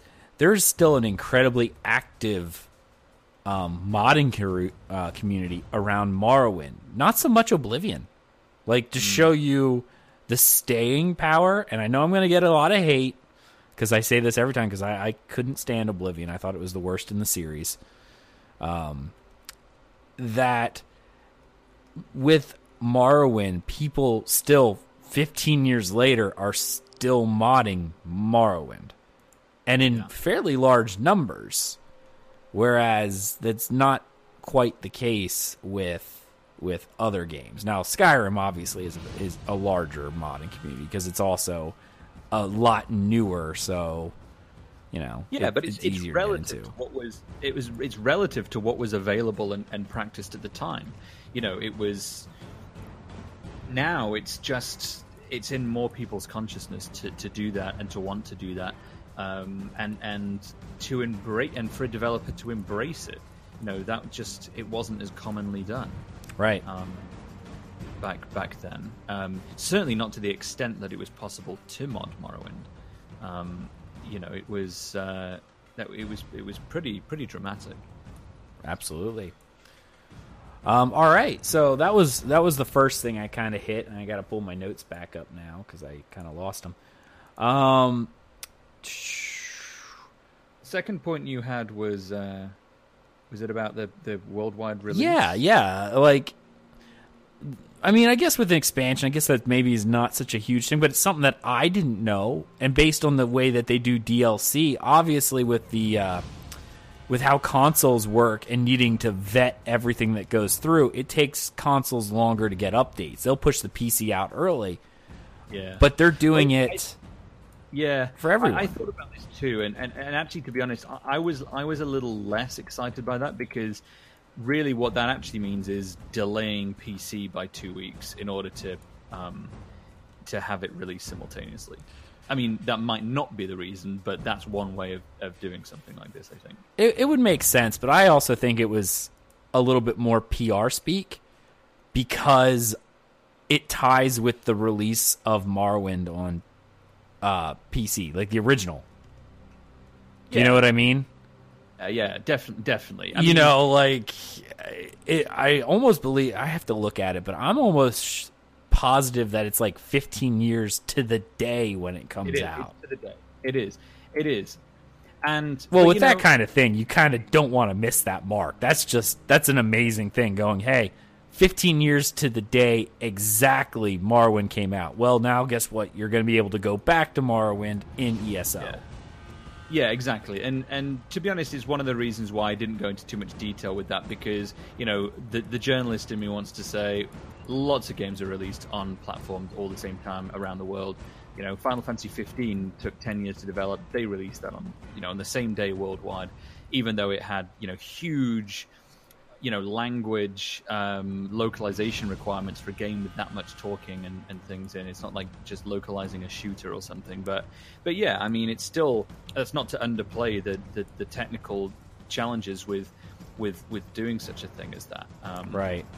and within the confines that that you you have um, with you know the game being as big as it is, you know patch sizes and server uptime and even technical stuff like that. Like things have to be in place in order to support something as as widely wanted as as that. So it's it's impressive. Nice. Yeah, and I knew it wasn't something that w- that was a whole lot went into it. It's just something that was like it threw me off only because we're so used to the two week cadence difference that you know it's something like hey that's that's kind of neat right because they're gonna get it at the exact same time which i mean that's that's really cool for for that so that we can all we can all hype together at the exact same time. Not just not just hey PC got it we're hyped for Morrowind and then then the consoles are are waiting a few weeks you know like they did with housing. Um, but you know I think that'll probably be the standard going forward whenever they do chapters just because it's chapters are something that are different like I know I'm gonna try to take off work uh, for a while that way I can experience it like day one with our guild and going out together and being like, okay, this is what we're doing together. I, I really want to hit that point. I, I plan on, on doing the same with, with my brother as well. Um, just wanting to spend that quality time exploring. Um, it's gonna be it's gonna be a great a great day because there's just so much to do. I th- I don't know if they said this on stage or if this was at another point, but they said it's scale wise, content wise, it, it's it's like forty percent bigger than Wrothgar. Right. You know, it's it's it's pretty it's pretty big. Like I mean, it is big. It's the biggest, but in terms of comparing it to something, it's it's something it's something like that. And um, and I think it was in one of the interviews where um, I think Brian said this that um, it, you know for the DLC they don't have everybody working on it. You know, there's always you know a large group of people working on on that DLC, but somebody's always working on something else. Whereas with this, the entire studio is working on it. You know, which again is is a a sizable difference in approach. Well, I mean, not only just the landmass, which obviously takes a long time to do. the landmass and, and development of that takes a very long time. But you have whole new systems, battlegrounds, which we're going to talk about in a little bit, um, that really do add to that level of complexity um, that a normal DLC may not have, right? Yeah, absolutely, exactly. And I think that's one of the things we'll see every time. Yeah, absolutely. Ark, uh, I haven't heard from you, bud. Um, Can you hear me? That let's get that out of. I can hear you. Yes. Okay. Because I lost every sound in the computer for I don't know why. I had to restart, and I was trying to catch up where you guys are. Okay. Uh, I lost the momentum. But I got you. No, no. about to release, uh, there's one thing I'm curious about. Will I have to get this twice, like the DLCs or the Crown Store items that I have to get twice for North America and Europe? Europe. With I don't expect to. I don't expect it to be like that. No. But. I'm I'm I don't almost positive with Morrowind being the expansion, and I, I think they said it. I'm just trying to remember. Uh, so don't take this as 100% gospel, but I would I'd be safe enough to bet a lot of money on this that because this is an expansion, it's tied to the account level. So like when you log into your account, it'll be like you are verified for Morrowind. So it'll be on any mega server you go to, not like the DLCs which are mm-hmm. specific, which is a I whole hope so. other argument. I hope so, but I mean, if it's not like that, I'd be very, very upset about it. But yeah, I mean, I, I I don't think they'd go that way with it, but still, No. I'm fair. But I'm, that's I'm concern. also. I'm also. I'm 99.9% positive because it's applied to your user ID. It's not mm-hmm. applied to the mega server. It's applied to the user ID. So I'm. I'm pretty sure that's that's correct. Yeah, it. I feel comfortable enough that I'd be willing to bet money on it because I'm almost positive I read it or heard it somewhere, but I can't recall at this point. So I don't want to say absolutely, and then Zos come back to me and like, Ag, you, you said it wrong. But I'd be willing to bet. So let's put it that way. So yeah, there is that. Um, uh, I mean, with the console and everything released, do you have anything you want to hit on the fact that they're doing everything worldwide the exact same day? We all get to Morrowind hype together. Uh, That's a good thing because I mean, uh, if just in our community, you know, Shaun is on consoles, and there was this one episode when they released, I don't know, one Unreal, I guess, and with Ryan, Ryan and I were talking about it. You know, we are doing this, we are doing that, and Shaun was sitting there. I haven't got it.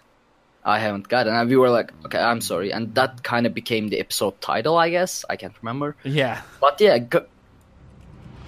not being able to hype together, or you know, us PC players talking about it all the time, and consoles are still waiting, can't uh, join the discussions or anything for two weeks. That's kind of um, not upsetting, but at least on our end, it is def- it's definitely upsetting for the consoles. But and, and we have console players in our Discord too. So I mean, Yeah. they like to come in and and and interact, even though we don't play together.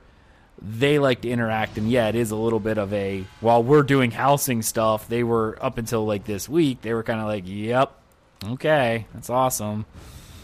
But But yeah, I mean, since Morrowind is their biggest release so far, I guess it makes sense to release them at the same time. oh yeah, Putting the you know original Morrowind release date aside, that that makes sense marketing wise, I guess. Th- that is that is a PR gold right Mm-hmm. there. You know what I mean? Like Nate, you'll probably agree with me on that. That is that is marketing gold. The fact that it's to the day release.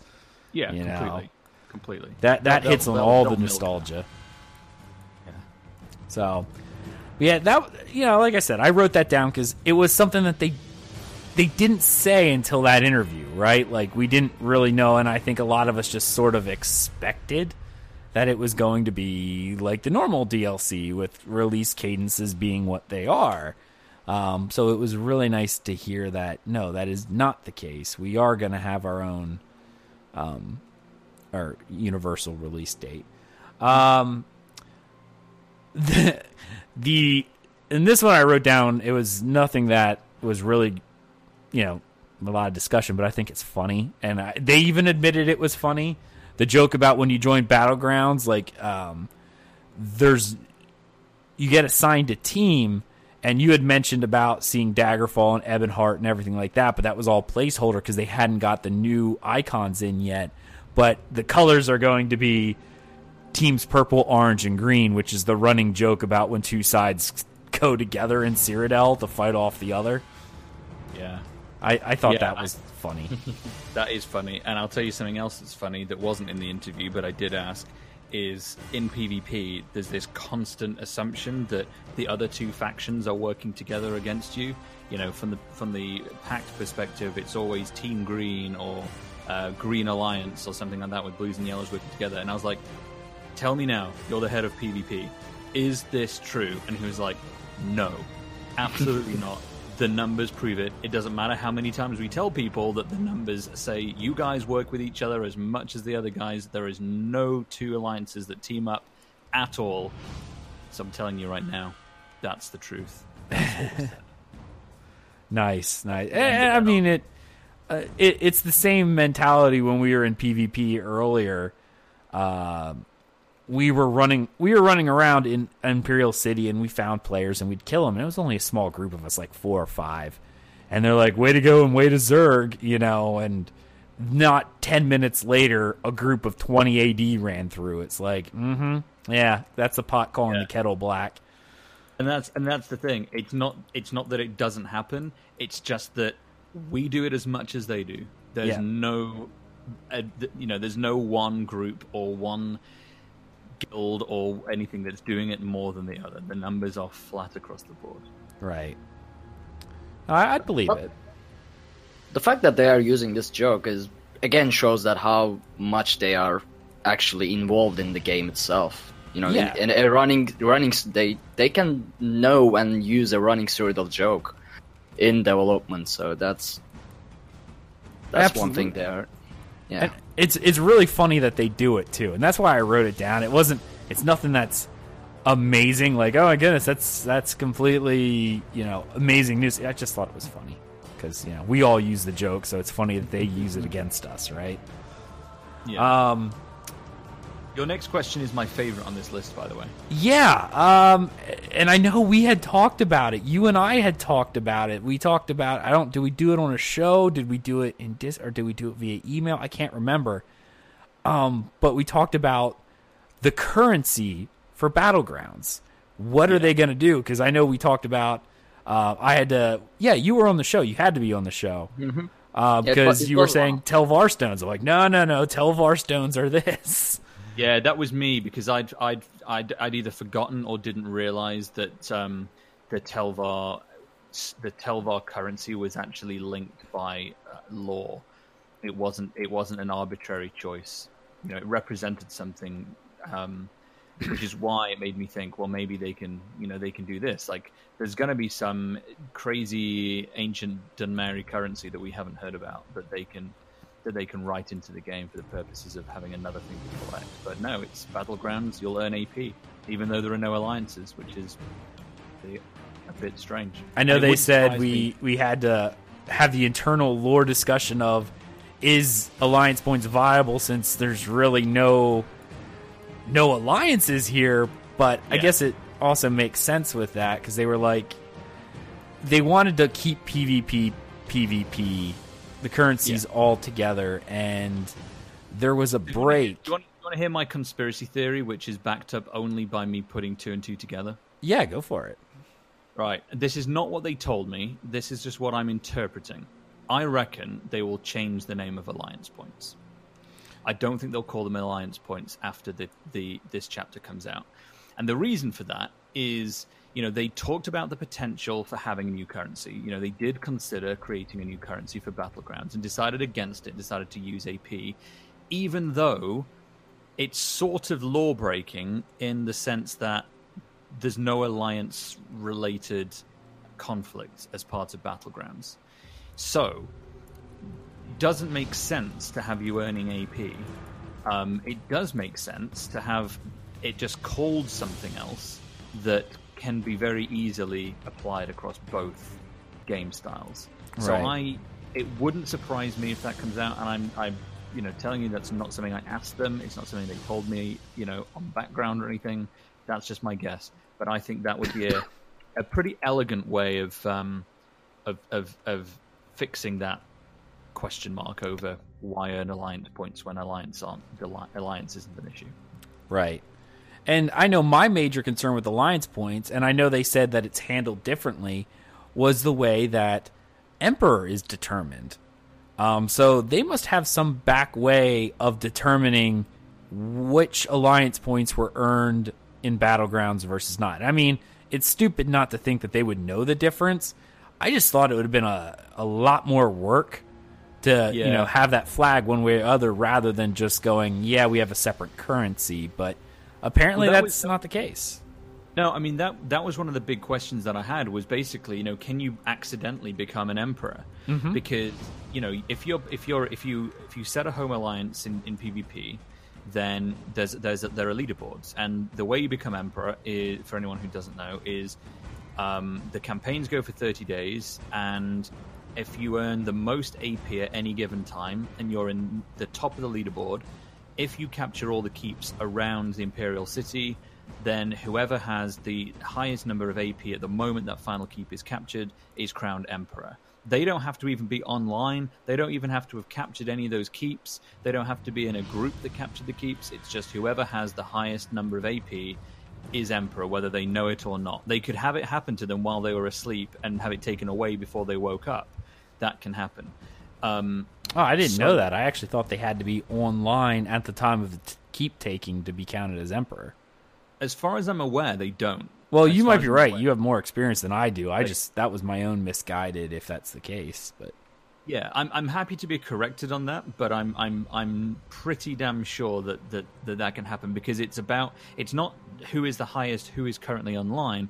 It is who is the highest, and the highest may not always be online. Although if they're doing an emperor push, then chances are they're sleeping nothing at all. Because I tried it for a month and I barely did anything else um, that month, so I never tried it again. But um, so the question that it related to was really, you know, if you're playing Battlegrounds and you're earning AP and you're playing 16 hours a day in Battlegrounds, you know, technically you could potentially earn enough AP to be at the top and be crowned emperor. But he said even though you're earning AP, it's not counting towards that leaderboard. So it's going in your pocket, but it's not being recorded publicly in that sense. So there's no way of being an accidental emperor as the result of battlegrounds, which um, which I think is great. But what they didn't answer and couldn't answer was how much AP you're actually going to get. Like that, that's not something they figured out. So you know, a, a nice amount of AP to earn in a day, you know, for the average person might be somewhere between you know 50,000 and 100,000 AP you know in an evening at peak time if you're playing pretty you know dedicatedly that's not a word but you know what I mean yeah. you know you can pull 200,000 today I've earned over 300,000 so it'll be interesting to see if they can have it high enough that the people who are used to earning a lot of AP in PvP will be pleased and not have it be the kind of thing where someone can play it once and suddenly have so much AP for the first time in their lives they have no idea what to do with it it'll be really interesting to see where they where they let that needle rest. I know with battlegrounds, I might actually get all my Akaviri stuff because you know. yeah, that is that's going to be a great way to earn Akaviri stuff. Definitely. Yeah, and I know I'm probably going to end up doing it. So. um, and there's another thing about not using a new currency is that with Morrowind there will be a lot of new players, I imagine, and if I wouldn't, if I was a developer, I wouldn't want those new players to be welcomed by three new, just just for PvP, three different currencies. Like you, you got Telvar, you got Alliance points, you got uh, whatever the battleground point would be, and then you have the in-game bound thing, and it it, it gets too complex. So that um, I'm actually glad that they decided to use Alliance point. Yes, it's a little bit of lore breaking, maybe, but I find it trivial. Is is that the word? Yeah, that's not word. important. Yeah, uh, I, I don't find it to be that important. So I guess a good thing they're using alliance points because I wouldn't want to have a different battleground point because I don't PvP at all, and I'll probably start doing PvP more with battleground since it's quick. I don't have to invest as much time as as Cyrodiil PvP. Mm-hmm.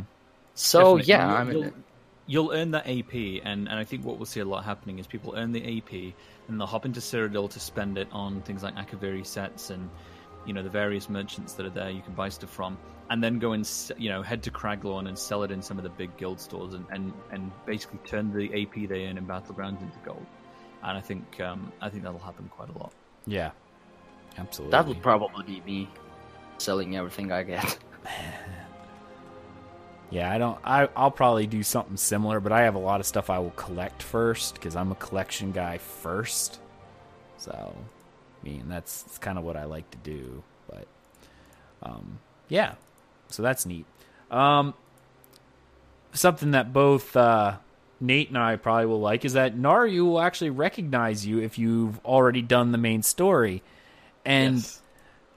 This is this is speaking to that attention to detail because if you don't know, which obviously I'm not going to spoil a whole lot here, um, because I'm not going to go into the storyline, but you actually meet Naryu for the very first time in Deshaan. That's where you first meet her, and she kind of carries through all the way through Deshaan, and I think she shows up one or two more times throughout the Ebonheart Pact storyline, and she she is a a, a fan favorite. Naryu, um, Darien Gautier from DC, and then Not if you're me, he's an ass. I can't stand that guy. I hate him.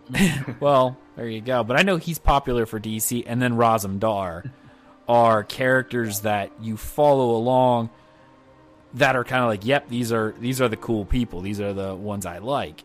Um, but Naryu is obviously a very big fan favorite. But for people starting Morrowind, you can choose whether or not to do the Coldharbour, the plane meld, or do um, start completely off the walls and go somewhere else, like do Morrowind instead. Um, but because Naryu is very heavily part of the tutorial there, I know I had a lot of questions about how that was going to work out, and apparently it's not going to matter. Like, if you've done one part of it, she will recognize you and like if you if you make a new character like I'll make a warden and I'll probably play it in Morrowind because why wouldn't I? When I get back to Deshaan and notice her, she'll remember me as a person and go, "Hey, I remember when we were on Vvardenfell together." You know? Yeah, and that is the best because the last thing you want is to meet Naryu and for, and for her to not remember you. Are you you don't remember me?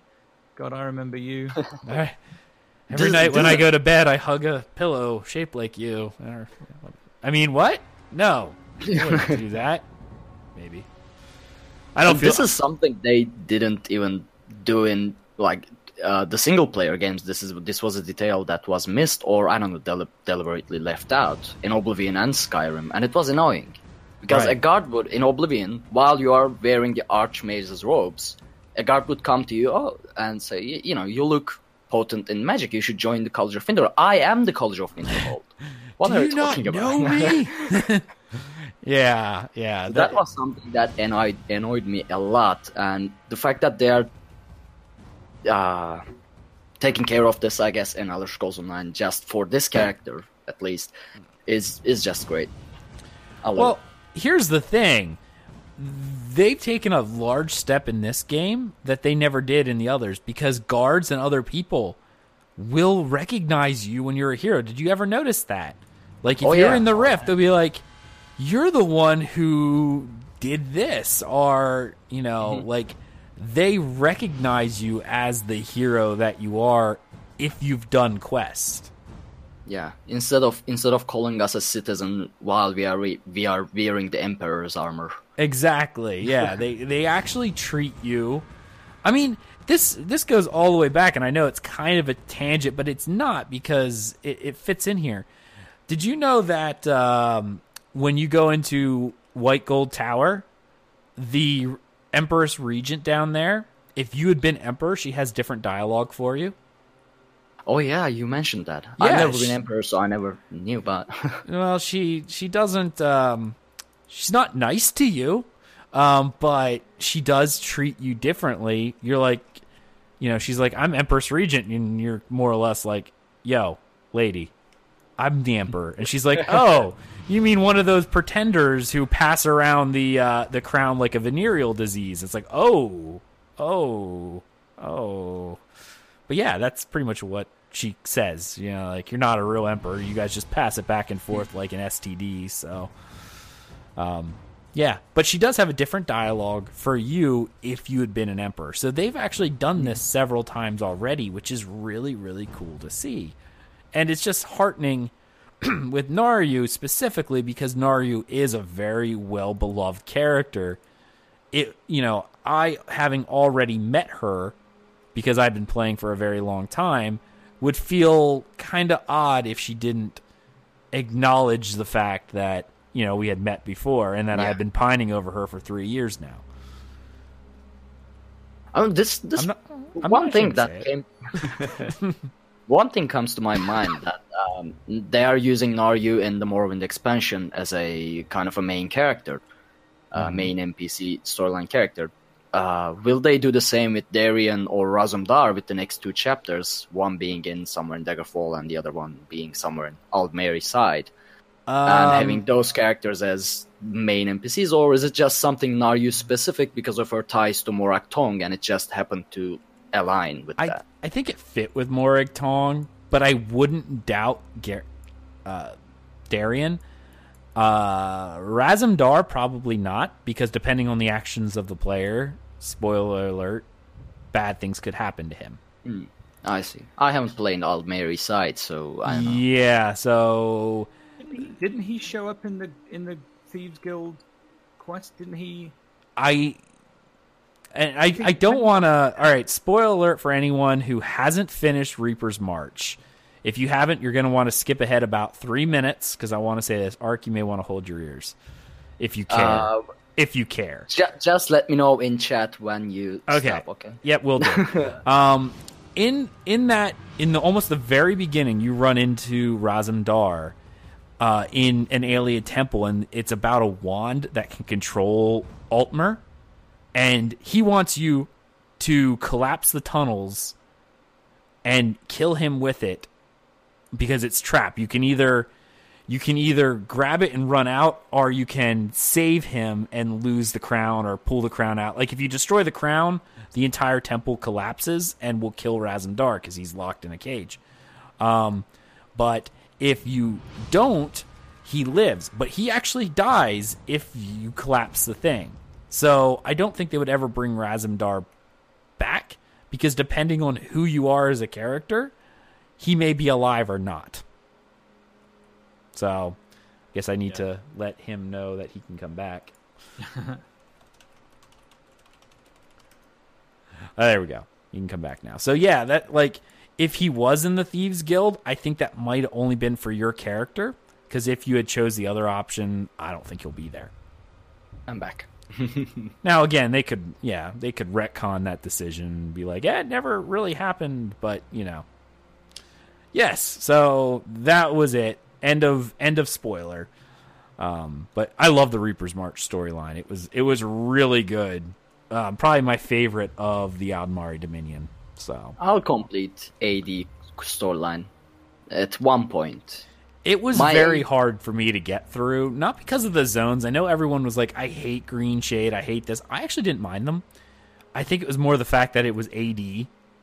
So mm-hmm. subconsciously, I'm just like, I don't really care. I want to burn all of you guys down anyway. So I don't know. That's I'll, I'll hopefully complete it before the game hits five five year mark. Mark. Hey, that's I my- only that's just finished. It took me three years in order to finish gold content.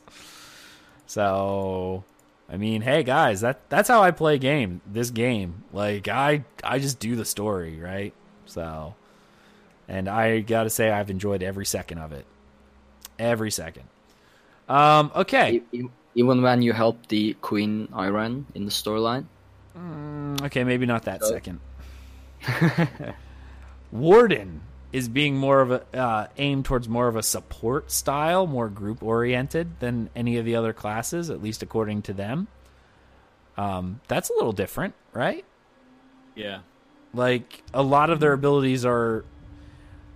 I mean, arguably speaking, a lot of how this game is is very solo friendly. I mean, they built it that way. The game you can do a lot of things very solo. So a lot of classes have that solo aspect, but Warden is being designed more of a group play, which is is different. I mean, we we went uh, through the leaked or whatever the uh, skill lines the last episode, and yeah, it feels like support, but it doesn't. I don't know. It, I don't think it's more group oriented than any other uh, class in the game. Maybe except for the Knight Blade, which is I guess more solo. But you know, the Templar has the same uh, damage, tanky, and heal aspect. Dragon Knight has the same damage, heal, tanky aspect. Uh, so I, I don't see why this is more group oriented, but I can tell before I test it. I guess. Yeah, yeah. I mean, it doesn't really matter. You like group content anyway, so and I don't Oh, think yeah. there's anything in the game that you'll be at a disadvantage for, except for maybe Maelstrom Arena. Um, if your if your if your abilities are so group oriented that they don't help you as much as single player, but I don't think that's going to be the case. I just think it's more designed for that. There's um the I I don't think, and correct me if I'm wrong. You didn't in the in the videos that they made public. I don't think they showed the ultimate for the the the warden, the the healing ultimate, did they? No, No. Because in one of the videos that we weren't allowed to film at the event, they did show what the ultimate looks like for one of the the, the healing based ultimate for the warden, and it is one of the most badass looking ultimates. Like it's basically, you know, the Destro staff ulti at the moment is the most badass looking mm-hmm. ulti because it's just raining thunder down on this very wide area and follows you around. I think the Warden one is as cool as that, but for healing. It's like these giant, like 12, 15 foot green glowing trees that burst out of the ground all around you, and the whole thing lights up um, like like a bright green sort of thing. It is magnificent, absolutely What- magnificent. Um, how is the you know uh, if you have seen more of the Warden gameplay, how was the animations in general for the Warden class compared to the current classes? Was there were they more impro- improved or, or at the same level as the current classes? Can Well, you? we we didn't see we didn't see we didn't see loads. You know, I probably saw Mm. about five or six minutes of kind of Warden gameplay, and obviously it's all, you know, it's not final or finished. Um, in terms of the physical animations, I didn't notice anything massively different. Um, but in terms of things like the color palettes that are used and the style of magic that you see and sort of how it it bursts from you and, and how it impacts enemies, um, it does look stylistically different. You know, you can, in the same way you can tell the difference between a dragon knight and a sorcerer based on kind of color palette alone.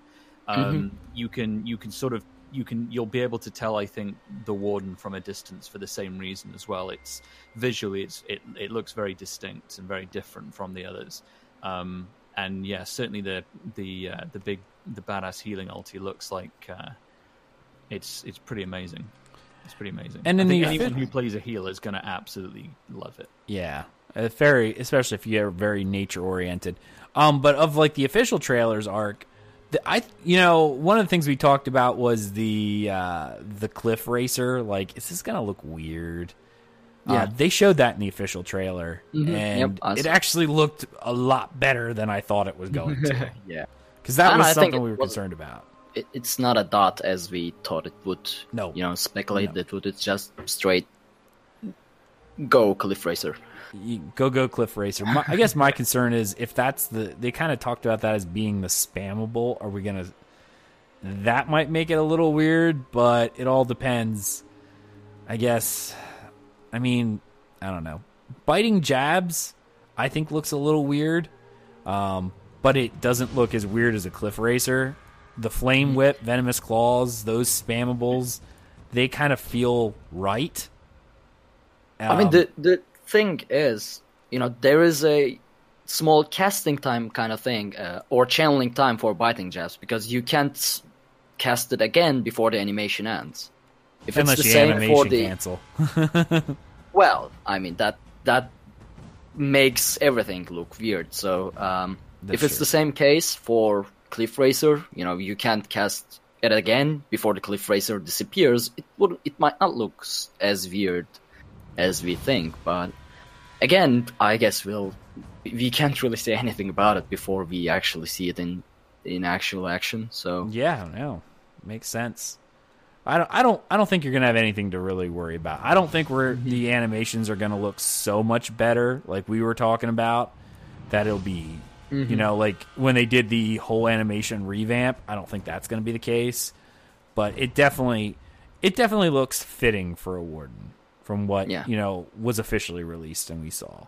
So I won't be using the animal skill line anyway. I'm I'm all for the frozen, The frost, Frozen? whatever. Uh, yeah, are Winter's are, Embrace. are, it are you gonna start singing from the Frozen movie? Yeah, I think you should every time you're doing. I ice I. I like the I like a um, cover version of it, which I can't sing. Oh, due, yeah. to the, due to the family friendly Yeah, I, aspect of I know this what one. cover But, you're talking yeah. about. Heavy metal cover version. No, it's it's a lot better version. I'll I'll link you after the show. Yeah, that might be something we can link out of chat, not not, Yeah. not in chat. Yeah, I've got a great cover version of the song from Frozen. It's popular, but I, I'm I'm I'm okay with this. Um, so yeah, we got that. Um, this is probably the thing that got the most like, are you kidding me? Like a lot of people in in in uh, messages and stuff because they had mentioned obviously some of those videos that were not being able to be released, right? Like they mentioned them during your interview because they were talking to you. Um, they're talking about native support for buff tracking. Yeah, That and that was one of the news topics that no one else seemed to have had that I noticed at least, and everyone was like, um, the native buff tracking because I mean think- anyone who anyone who do, raids or does anything like that has Srendarr stuff like that, and it's very popular. But now they're looking at adding it into the game as a base, and I mean I really like their damage numbers. I think they're really good. I actually use them over add-ons now because I actually like the way it works. The yeah. game feels have better. slight- they have a slightly lesser impact on on resources overall as well. Yeah, because you're not I- using your Lua memory all the time. You're using what what's already been in the game, so it just runs better. But I think I think the people that are really going to benefit from that though are console players. Oh Because, yeah, you know, if you're on PC and you care about that, you've modded it. You know, you're using something for that. that's Um, not saying I won't switch to it, like because, like you said, it, it'll probably run better than than the modded version. But um, it it is something that yeah, consoles who don't have the option, I'm not losing anything. I'm more or less getting a side grade, whereas console players didn't have this, and now will have that option. So I can't remember that they did. They definitely did show it to us in in one of the videos. Um, but I, I I think if memory serves, it looks. I think they were showing it on kind of like a console UI. Um, but I can't bring to mind now actually what what that looks like. But um, I definitely remember it, it being there. And Yeah. yeah. and it was asked about, wasn't it, in the interview? I think.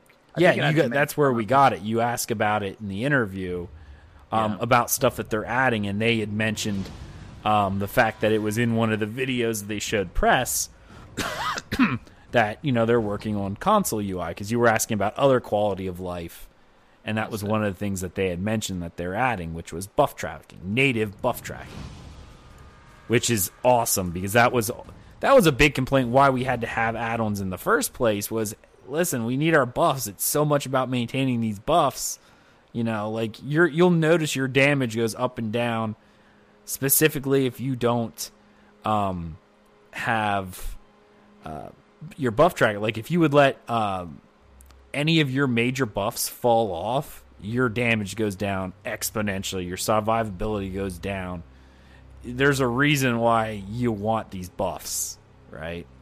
So Yeah. it's nice that it'll be available in game. Those who, at least on PC, who already have an add on, if they like the way the add on works, great. But I know, especially if your PC is not r- the best, it'll probably just run better by removing as much add on resources. Because, I mean, anytime we're running like Maw of Lorkhaj or anything like that, people are like, you got to turn off a lot of your add-ons anyway to make sure that it runs the best that you know that it can. So you're like turning off your master merchants, your all this stuff. So there's already that aspect of you got to turn off everything that's not 100% necessary so that way the game will run best and you can get your best numbers. Yeah. So um, yeah, I'm I'm super excited for that. I love when game developers take popular add-ons. Uh, World of Warcraft was one of the first games that I know that did this. Was they took popular add-ons and added it innately into the game. They're like, hey, we we we see the n- numbers, the metrics, we know what people are using, and we see that 90% of our player base uses this particular add-on. Well, if that many people are already using it, let's just add it natively into the game. I mean, they did that with uh, subtitles because there was a subtitle add-on that would actually add subtitles to the game, and Yeah, then they the, uh, added it natively. They did, yeah, the passive, uh, passive one. There's actually a really good add-on that I've used in the past. I, I, I don't use it anymore now. Finished most of the story quests, but it would paste the text along with the words that were being spoken, so you Yep. didn't feel temptation to just read the text and skip the spoken dialogue. It would like, it would track it Yes, very roughly. Um, and there's another one that turns off the text entirely, so you only get the option once they finish speaking. and I've used that as well because I've found myself, especially during that the leveling process and stuff like that. Like I want to listen to the story. That's what Elder Scrolls is so good for. But getting to the habit of, okay, I don't want to listen to this guy finishes, or I do want to listen, but I've already read ahead because my mind naturally goes there.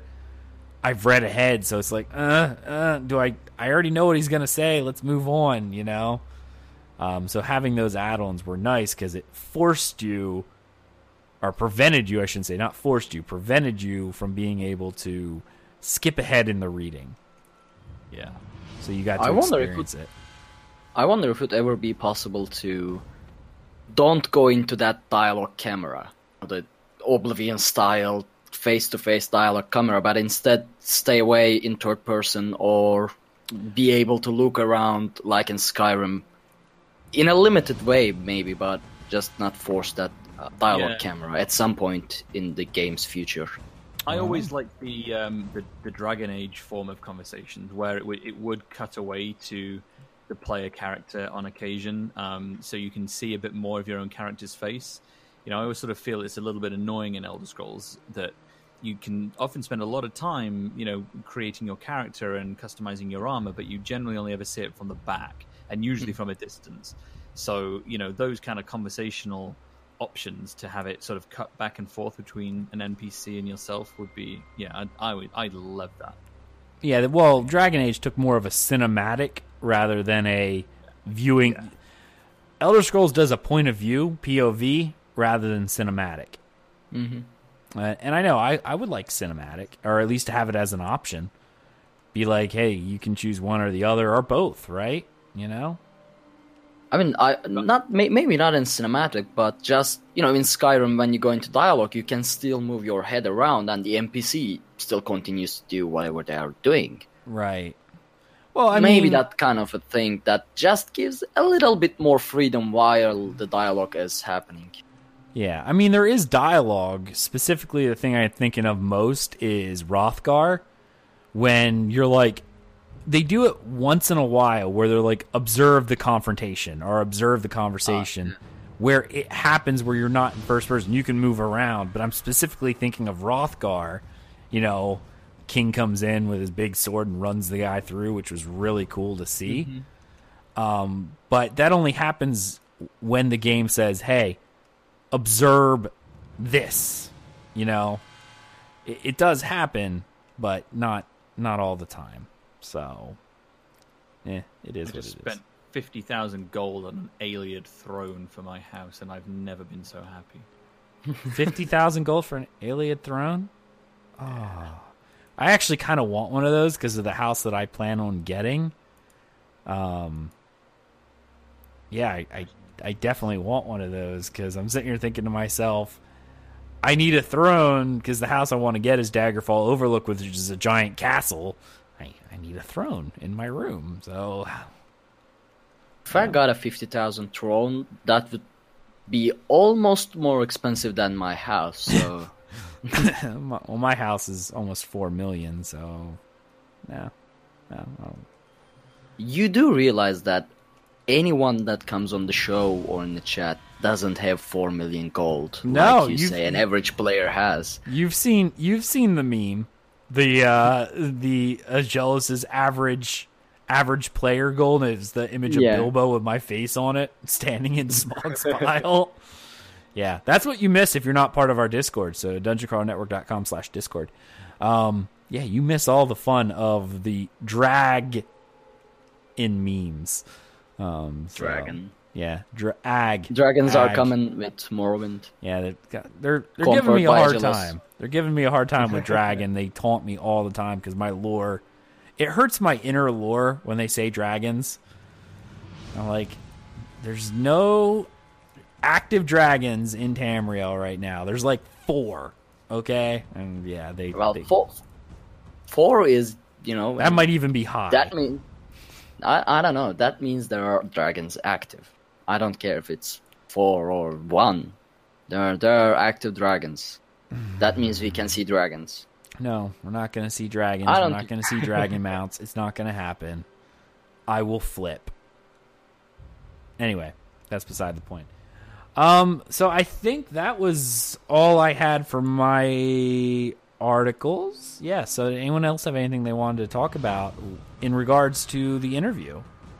There are two things that, um, other than what you wrote down and mentioned, uh, and they are both about uh, the battlegrounds. One Yeah. thing I love and one thing I didn't like. The thing I love is that they keep mentioning that they are um, inspired by the Quake or those uh, fast-paced uh, FPS shooters, which kind of my favorite games. Uh, when I look back, Unreal Tournament, Quake, Doom. So I'm really excited that they are inspired by those awesome games that I like to play, the fast-paced uh, themes of them. So that's that's the thing I love. Thing I don't like is that we can't have a battleground match with 12 people that we know.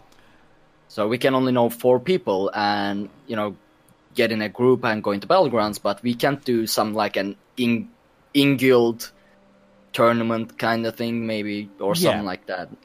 you know, and I'm gonna I'm gonna play. Well, actually, no, I agree with that to an extent. Um, and I know why they did it. It's because you all enter a random queue, and then in that random queue, it decides you know how you're gonna get in there. So you can't, you know, possibly you could do it if you all like timed and hit the button at the exact same time and got lucky. I know there were ways to cheese it in Guild Wars 2 Yeah. um, to get into groups, like making sure you all queued at the exact same time, and so you'll see that. Excuse me, but I understand why they're like no, and it's because otherwise we'd see a lot of people farming AP and and stuff that way.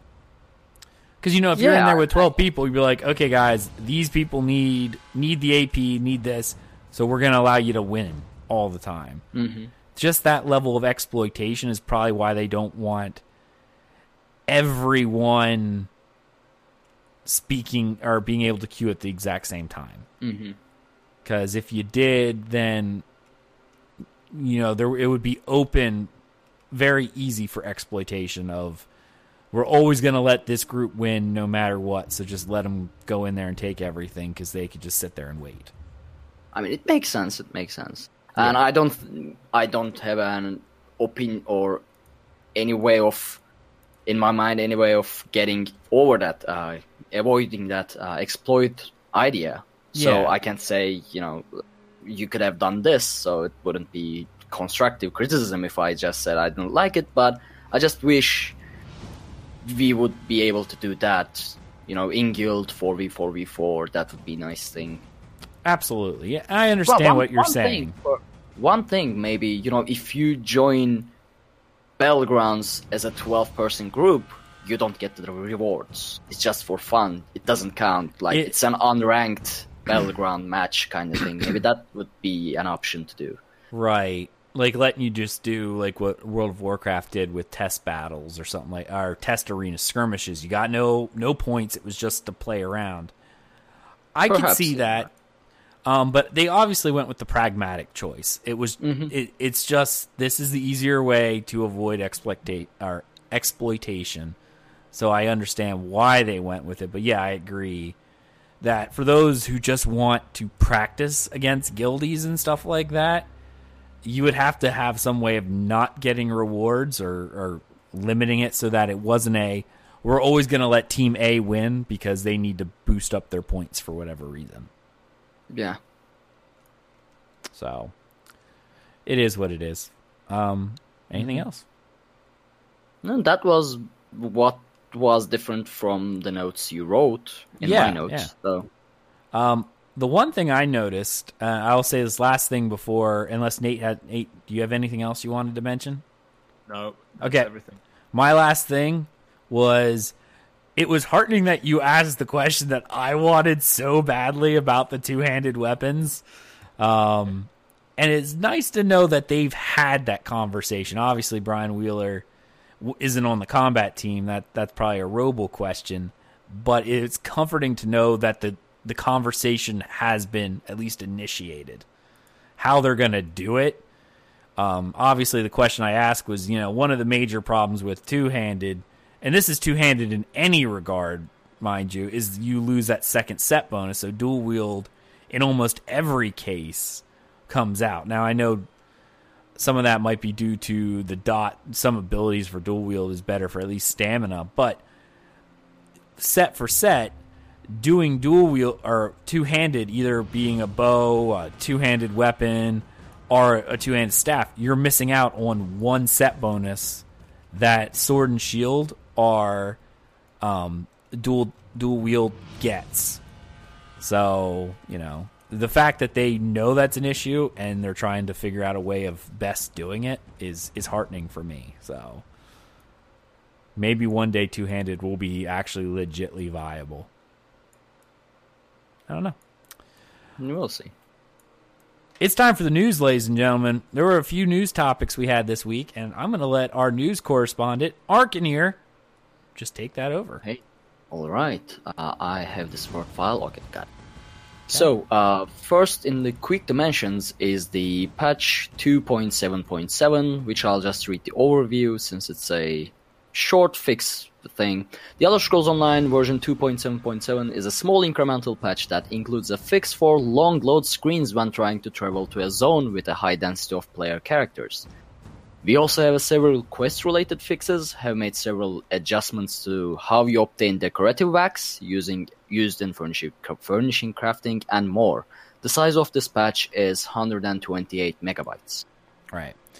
Um yeah, no, the I know there were a couple crashes and stuff that were in that as well that they tended to fix uh specifically with entering certain zones, but I know Rockwah, for instance, is just terrible. Deshaan is really bad for loading screens. So I was pretty much unable to go anywhere. Craglorn uh, is bad now too. Yeah, yeah. but I I haven't able to test this patch yet since I didn't really log in. But uh, I'm I'm glad it's fixed, or hope it's fixed because I'm not sure yet. I've noticed, at least since the patch came out, I wouldn't say it's fixed, but it's better. The other day, though, I don't, I can't say it's exactly them or if it was my PC, so I'm not going to say one or the other. But there were several times while trying to port to Craglorn where my PC was just like, nope, and it would just sit there spinning forever, and I'd have to Alt F4 out of the game in order to go anywhere. Yeah, I had to do that the same thing in the last couple weeks, very frequently. I would go into my house, and when I try try to port out, nope, it's it's not gonna happen. So Right. Nate, have you been experiencing any of those loading issues? Nope, just crashes. Oh, you just get pure. I don't get many crashes. It's a lot of loading screens that never go anywhere. So it's like, all right, time for me to just go. So, Yeah, no, I just uh, I just get crashes. oh, well, I think I'd rather. Well, no, I think I'd rather yours because at least then I don't have to alt for it, all that for it. But all right, so we had that Let's small not- incremental. Uh, the other quick to mention is Cyrodiil performance test and double AP event. I have I've highlighted some of these, uh, so I'll just read through it. As you saw in Matt's 2017 roadmap, we are making Cyrodiil Cyrodiil performance evaluation and fixing a priority this year. When looking, in, when looking into Cyrodiil issues, we definitely see both in-game and through monitoring situations where client and server performance degrades significantly when under high load, obviously. Simply put, Azura's Star, the non-champion point campaign runs much better, more efficiently, efficiently, and is overall a much better PvP experience than the standard campaigns such as Trueflame and Haderus. Now that we have had a significant, population density in Azura's Star, we strongly suspect that that what has been terrorized for a long time, champion rank passives and abilities are causing too much server load. Because of this, we are going to run a series of PvP performance tests, and because of it is impossible to simulate PvP load on our internal test servers or on PTS, we will do this on all live servers on the dates of February 27 to March 6. Our te- first test will be set up as follows. For a period of, period of one week, all champion points will be disabled on all campaigns and on all platforms and mega servers. During this time, AP gains in all campaigns will be doubled, both to compensate for lack of CP and also to incentivize uh, something player that to players to PvP so we can record as much data as possible. Campaign dura- durations and leaderboards will not be adjusted during this week. Nice. I know, other than the the leaderboard durations, no one's probably going to get any Emperor this week. Um, I like the fact that they're incentivizing this way. I, I know it's going to get me out there. Um, and I think I mentioned this before with testing. I'm like, when you want to test something, put it on live and incentivize players. Because I can tell you right now, I wouldn't want to waste my time on the test server when I can make progress on my main server, right? Like my main character, the thing that actually sticks around. Um, so yeah, having us being able to test on live is great because then it really does allow us to invest in our main characters while providing data and incentivizing through double AP is a way of going, hey, we need more people out there, getting people to go out who normally wouldn't because it's like, hey, I've been pining after that uh, that set of Akaviri motifs, and I just can't get around to farming like the four million AP I need in order to buy it all. Well, maybe I'll do it now that it's being doubled because it's not as much work for me. Yeah, and even I'm going to go into PvP to get my uh, European rank to six or whatever to get that uh, Warhorn is. Yeah, absolutely. It'll get us out there. So uh, that's a that's really cool. So if you're listening to this podcast on at least the day it's released, it should be out by tomorrow night at the least. So Monday morning, if you're on your way to work, that's when the event starts. So it's two days from the date of this recording. Um, but if you're listening to us live, it's probably today or tomorrow. So there you go. Um, Nate, any any comments? Uh, not really. I mean, I, th- I think you've covered it. I think you covered it pretty well. Um, the the incentives to take part, I think, are, are well placed. Um, we mentioned at the very beginning of the show that one of the problems right now is people kind of um, flipping ownership of keeps to to kind of take advantage of the fact that you now get a ton of XP uh, of AP for doing that. To double that, it kind of means that for that week, it's probably going to be a little bit unplayable if you actually want to focus on capturing keeps because people are going to be like, "Wow, we can get like 15,000 AP every time we flip these keeps over. That's just going to be crazy." Um, Right. I think they they've got to address those figures at some point anyway because it's bad enough without it being doubled, but you know, a simple um a simple debuff i guess well again uh, not a debuff but like 30 minute cooldown like if you've taken Chalman keep you can't gain ap off of again for 30 minutes that might be counterproductive to wanting to defend it but I mean, flipping one way or the other, it might that might help. But I also think, like with what you're saying, part of this, I don't think it'll happen because of the double, but I also think that the efforts of some of those people might be thwarted by the fact that you're going to have a bunch of new people who might not know the PvP meta, who aren't in the mega team speaks uh, or group team speak, and are just doing their own thing, and they'll take a keep out from underneath someone who's like, wait, it's not our turn to flip it or whatever, you know, because they're not following the the meta groups. Yeah, exactly. Because you always Uh, have yeah. those. It's it's it's only for a week though, so Yeah, and- and the emperor, the emperorship and whatnot is not going to be there anyway. So, um, yeah, yeah, it's, I'm, it- I'm not I'm not I'm not too worried, but yeah, um, the one thing I would point out to people is that every time you gain a Cyrodiil rank, you earn a champion point. Uh, sorry, a skill point. So there's Right. 50 skill points basically hidden within Cyrodiil um, just purely by ranking up, and the first 10 to 15 are not going to be difficult to do if you if you play every day. Um, even just for a couple of hours on double XP and run within it with a group, um, you're going to get you know 10 to 15 skill points from that so it's worth jumping in even if you purely are just going after skill points or want them to have kind of banked for future use That's You know, probably that's- the rank cap? the is rank cap? is yeah it's 50 and there's a Ah. skill point for every one of them Wow. That's yeah. actually something I completely forgot about. I'm actually glad you mentioned that. It'll be easy for me to get my points that way that I that Yeah. don't already own. Yeah, I'd I'd recommend that. And and the first few, as I say, they're not that difficult to get because they don't take that many AP. I mean, I'm, you know, the higher level you get, I mean, it takes millions to to to scale up. I mean, it takes me now over a million AP to move up one level uh, in Cyrodiil. I'm at level, what am I now? 30, 30 something, um, and I've been playing. Well, I've been playing for three years. Uh, admittedly, there are people in there who are 50 Grand Overlords, and, and but they, you know, probably play a hell of a lot more obsessively or a hell of a lot more than I do, or only play PvP. But uh, yeah, I'd recommend taking this time to go in and just grab those skill points, if nothing else. Absolutely. Um, and then I think we had one more item, but I think which is. Oh, okay. no, I was gonna say I was gonna bring it up, but I think uh, with how long we've been running, I'm not gonna I'm not gonna worry about that. But we'll mention it. It's the they released a lore article uh, for the flora and fauna of Vvardenfell because it is so vastly different than anywhere else. And it, it we I was going to bring it up, but it actually is something that if if you're interested in the lore, it's worth the read.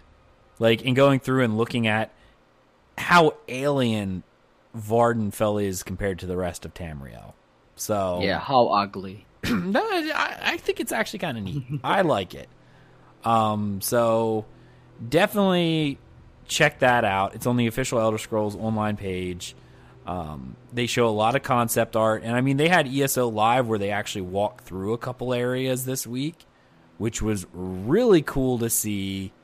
So if you didn't get a chance to view that, it, it was worth the it was worth the look, um, just because of how cool it was.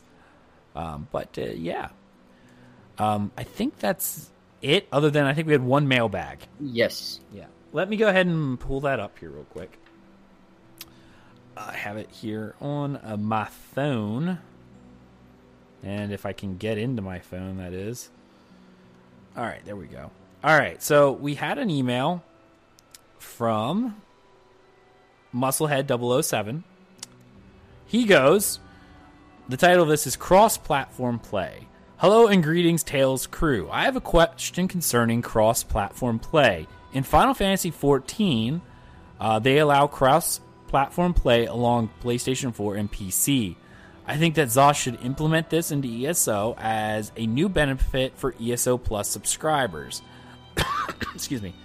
I play on Xbox One, and I think it would be very fun to play with others across PC, Mac, and PlayStation 4. What do you think about cross platform play solely for ESO Plus subscribers? May your roads lead to warm sands. All right. Cross platform play and an ESO subscriber benefit. Um, Arc. Now, I've never played anything with that supported cross-platform, um, cross-platform play, so I'm not sure how it would be. And I've never played much of MMORPGs out there, so I'm not sure. Again, uh, I don't know how to see the uh, subject.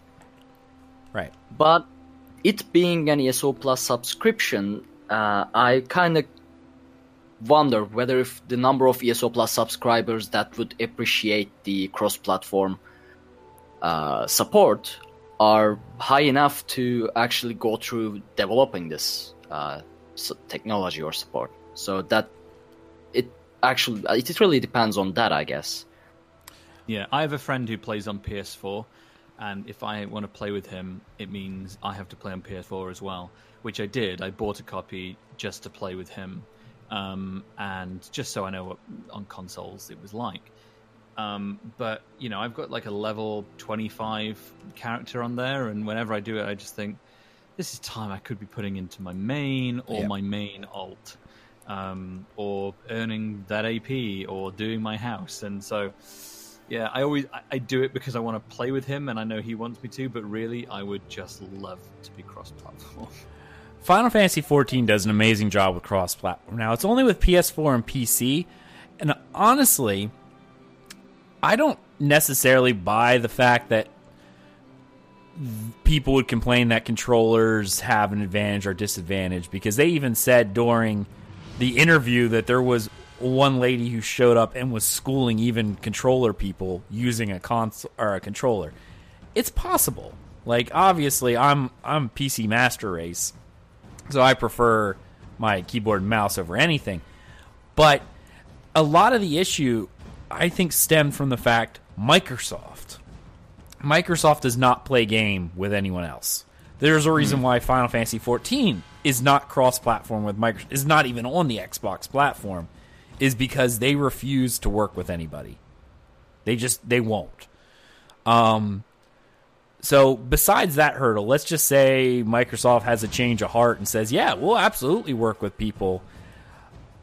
I want to address the ESO Plus thing. I, I understand the fact that ESO Plus play together, but because I don't think there's a way of separating out the cross-platform play unless they did something like I know some other like free to play games do, which I would be 100% on board for if they got rid of the Crown Store and made everything in game, is a gold server where your character can only be played like a general subscription MMO.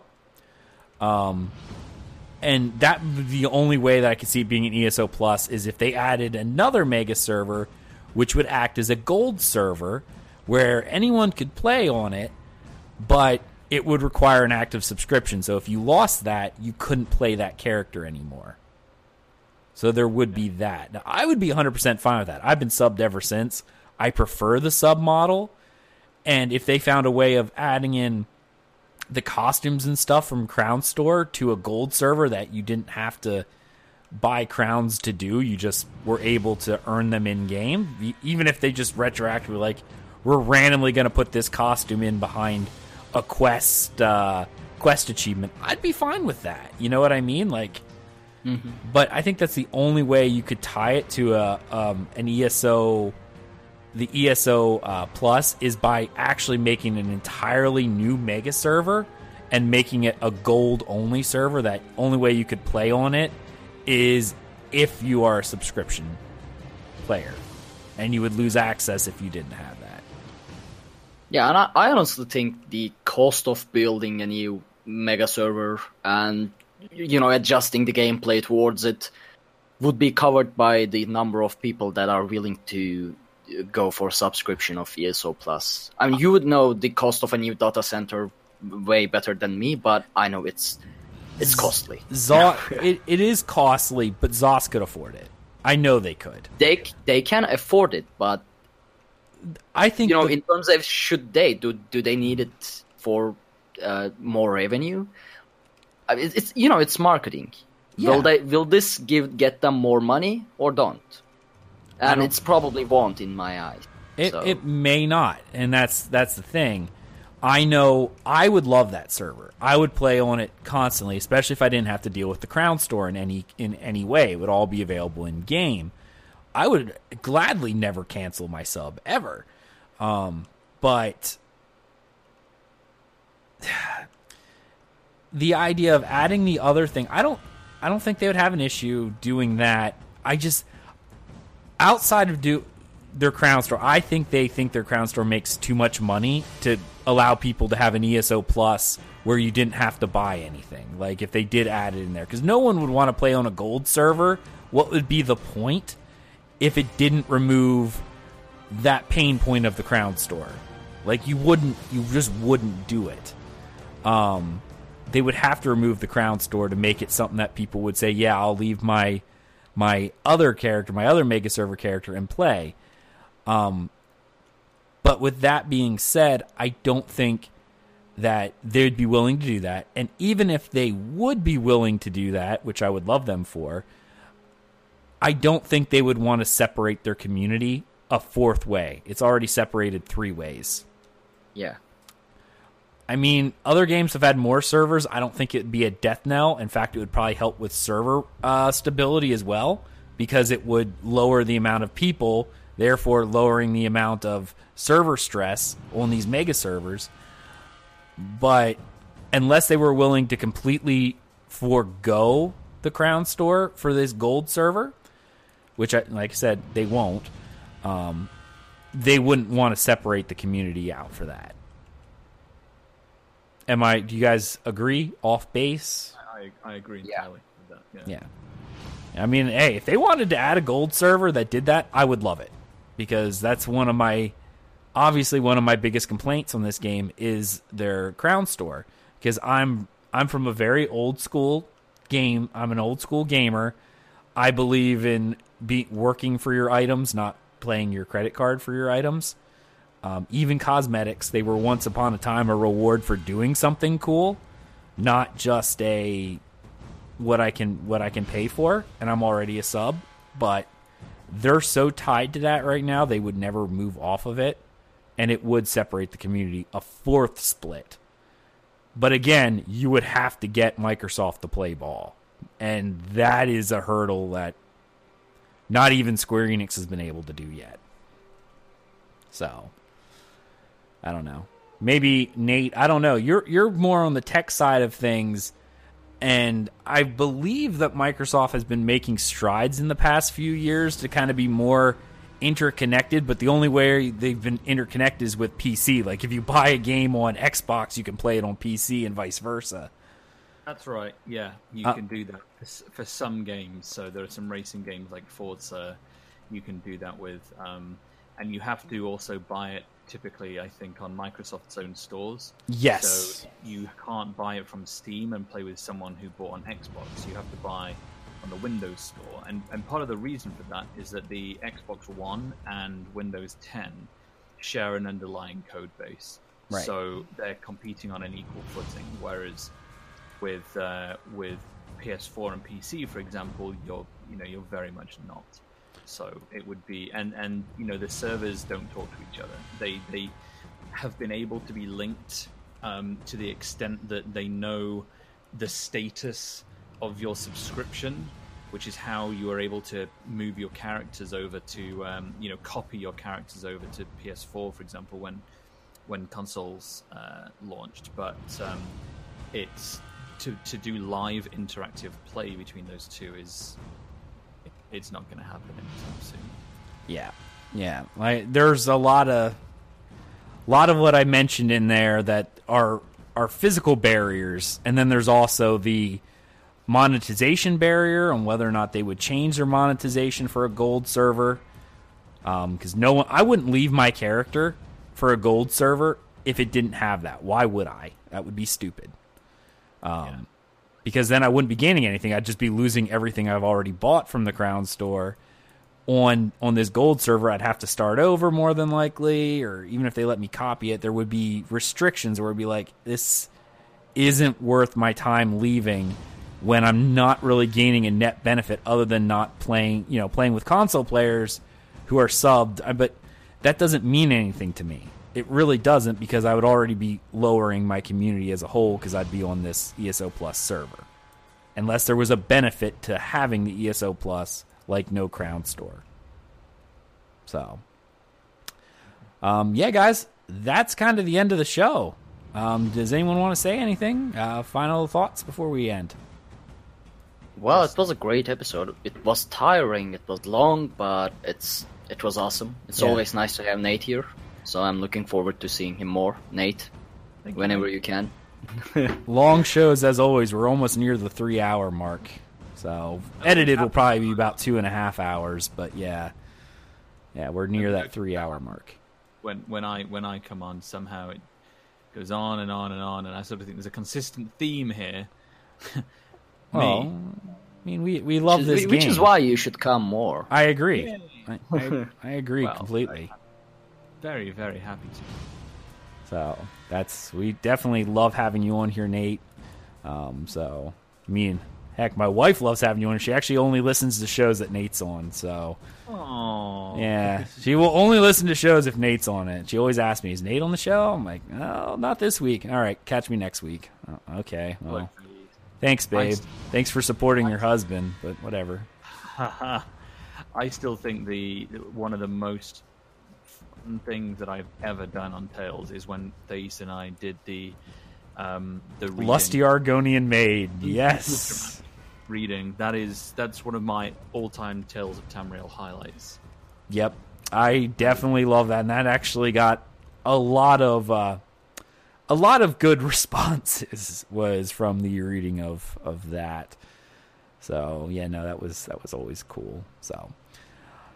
All right. Well, I guess, uh, ladies and gentlemen, this is the end of Tales of Tamriel. Um, obviously, if you want to follow me or any of my co-hosts, all of our information is on the website dungeoncrawlernetwork.com in the podcast description, as well as links to all the news topics that we've talked about and other juicy little information. So check that out. Uh, join our Discord community, dungeoncrawlernetwork.com slash Discord. We'll get you in there, chat with other like-minded individuals, join our guild, have fun, be amazing, and of course, watch Tales of Tamriel every Saturday, 6 p.m. Eastern. We hope you enjoyed. We will see you next week. Bye, everybody. Serpent lights the ancient sky of bread of tainted stars. Evil stirs, and in its wake the souls of mortals sway. And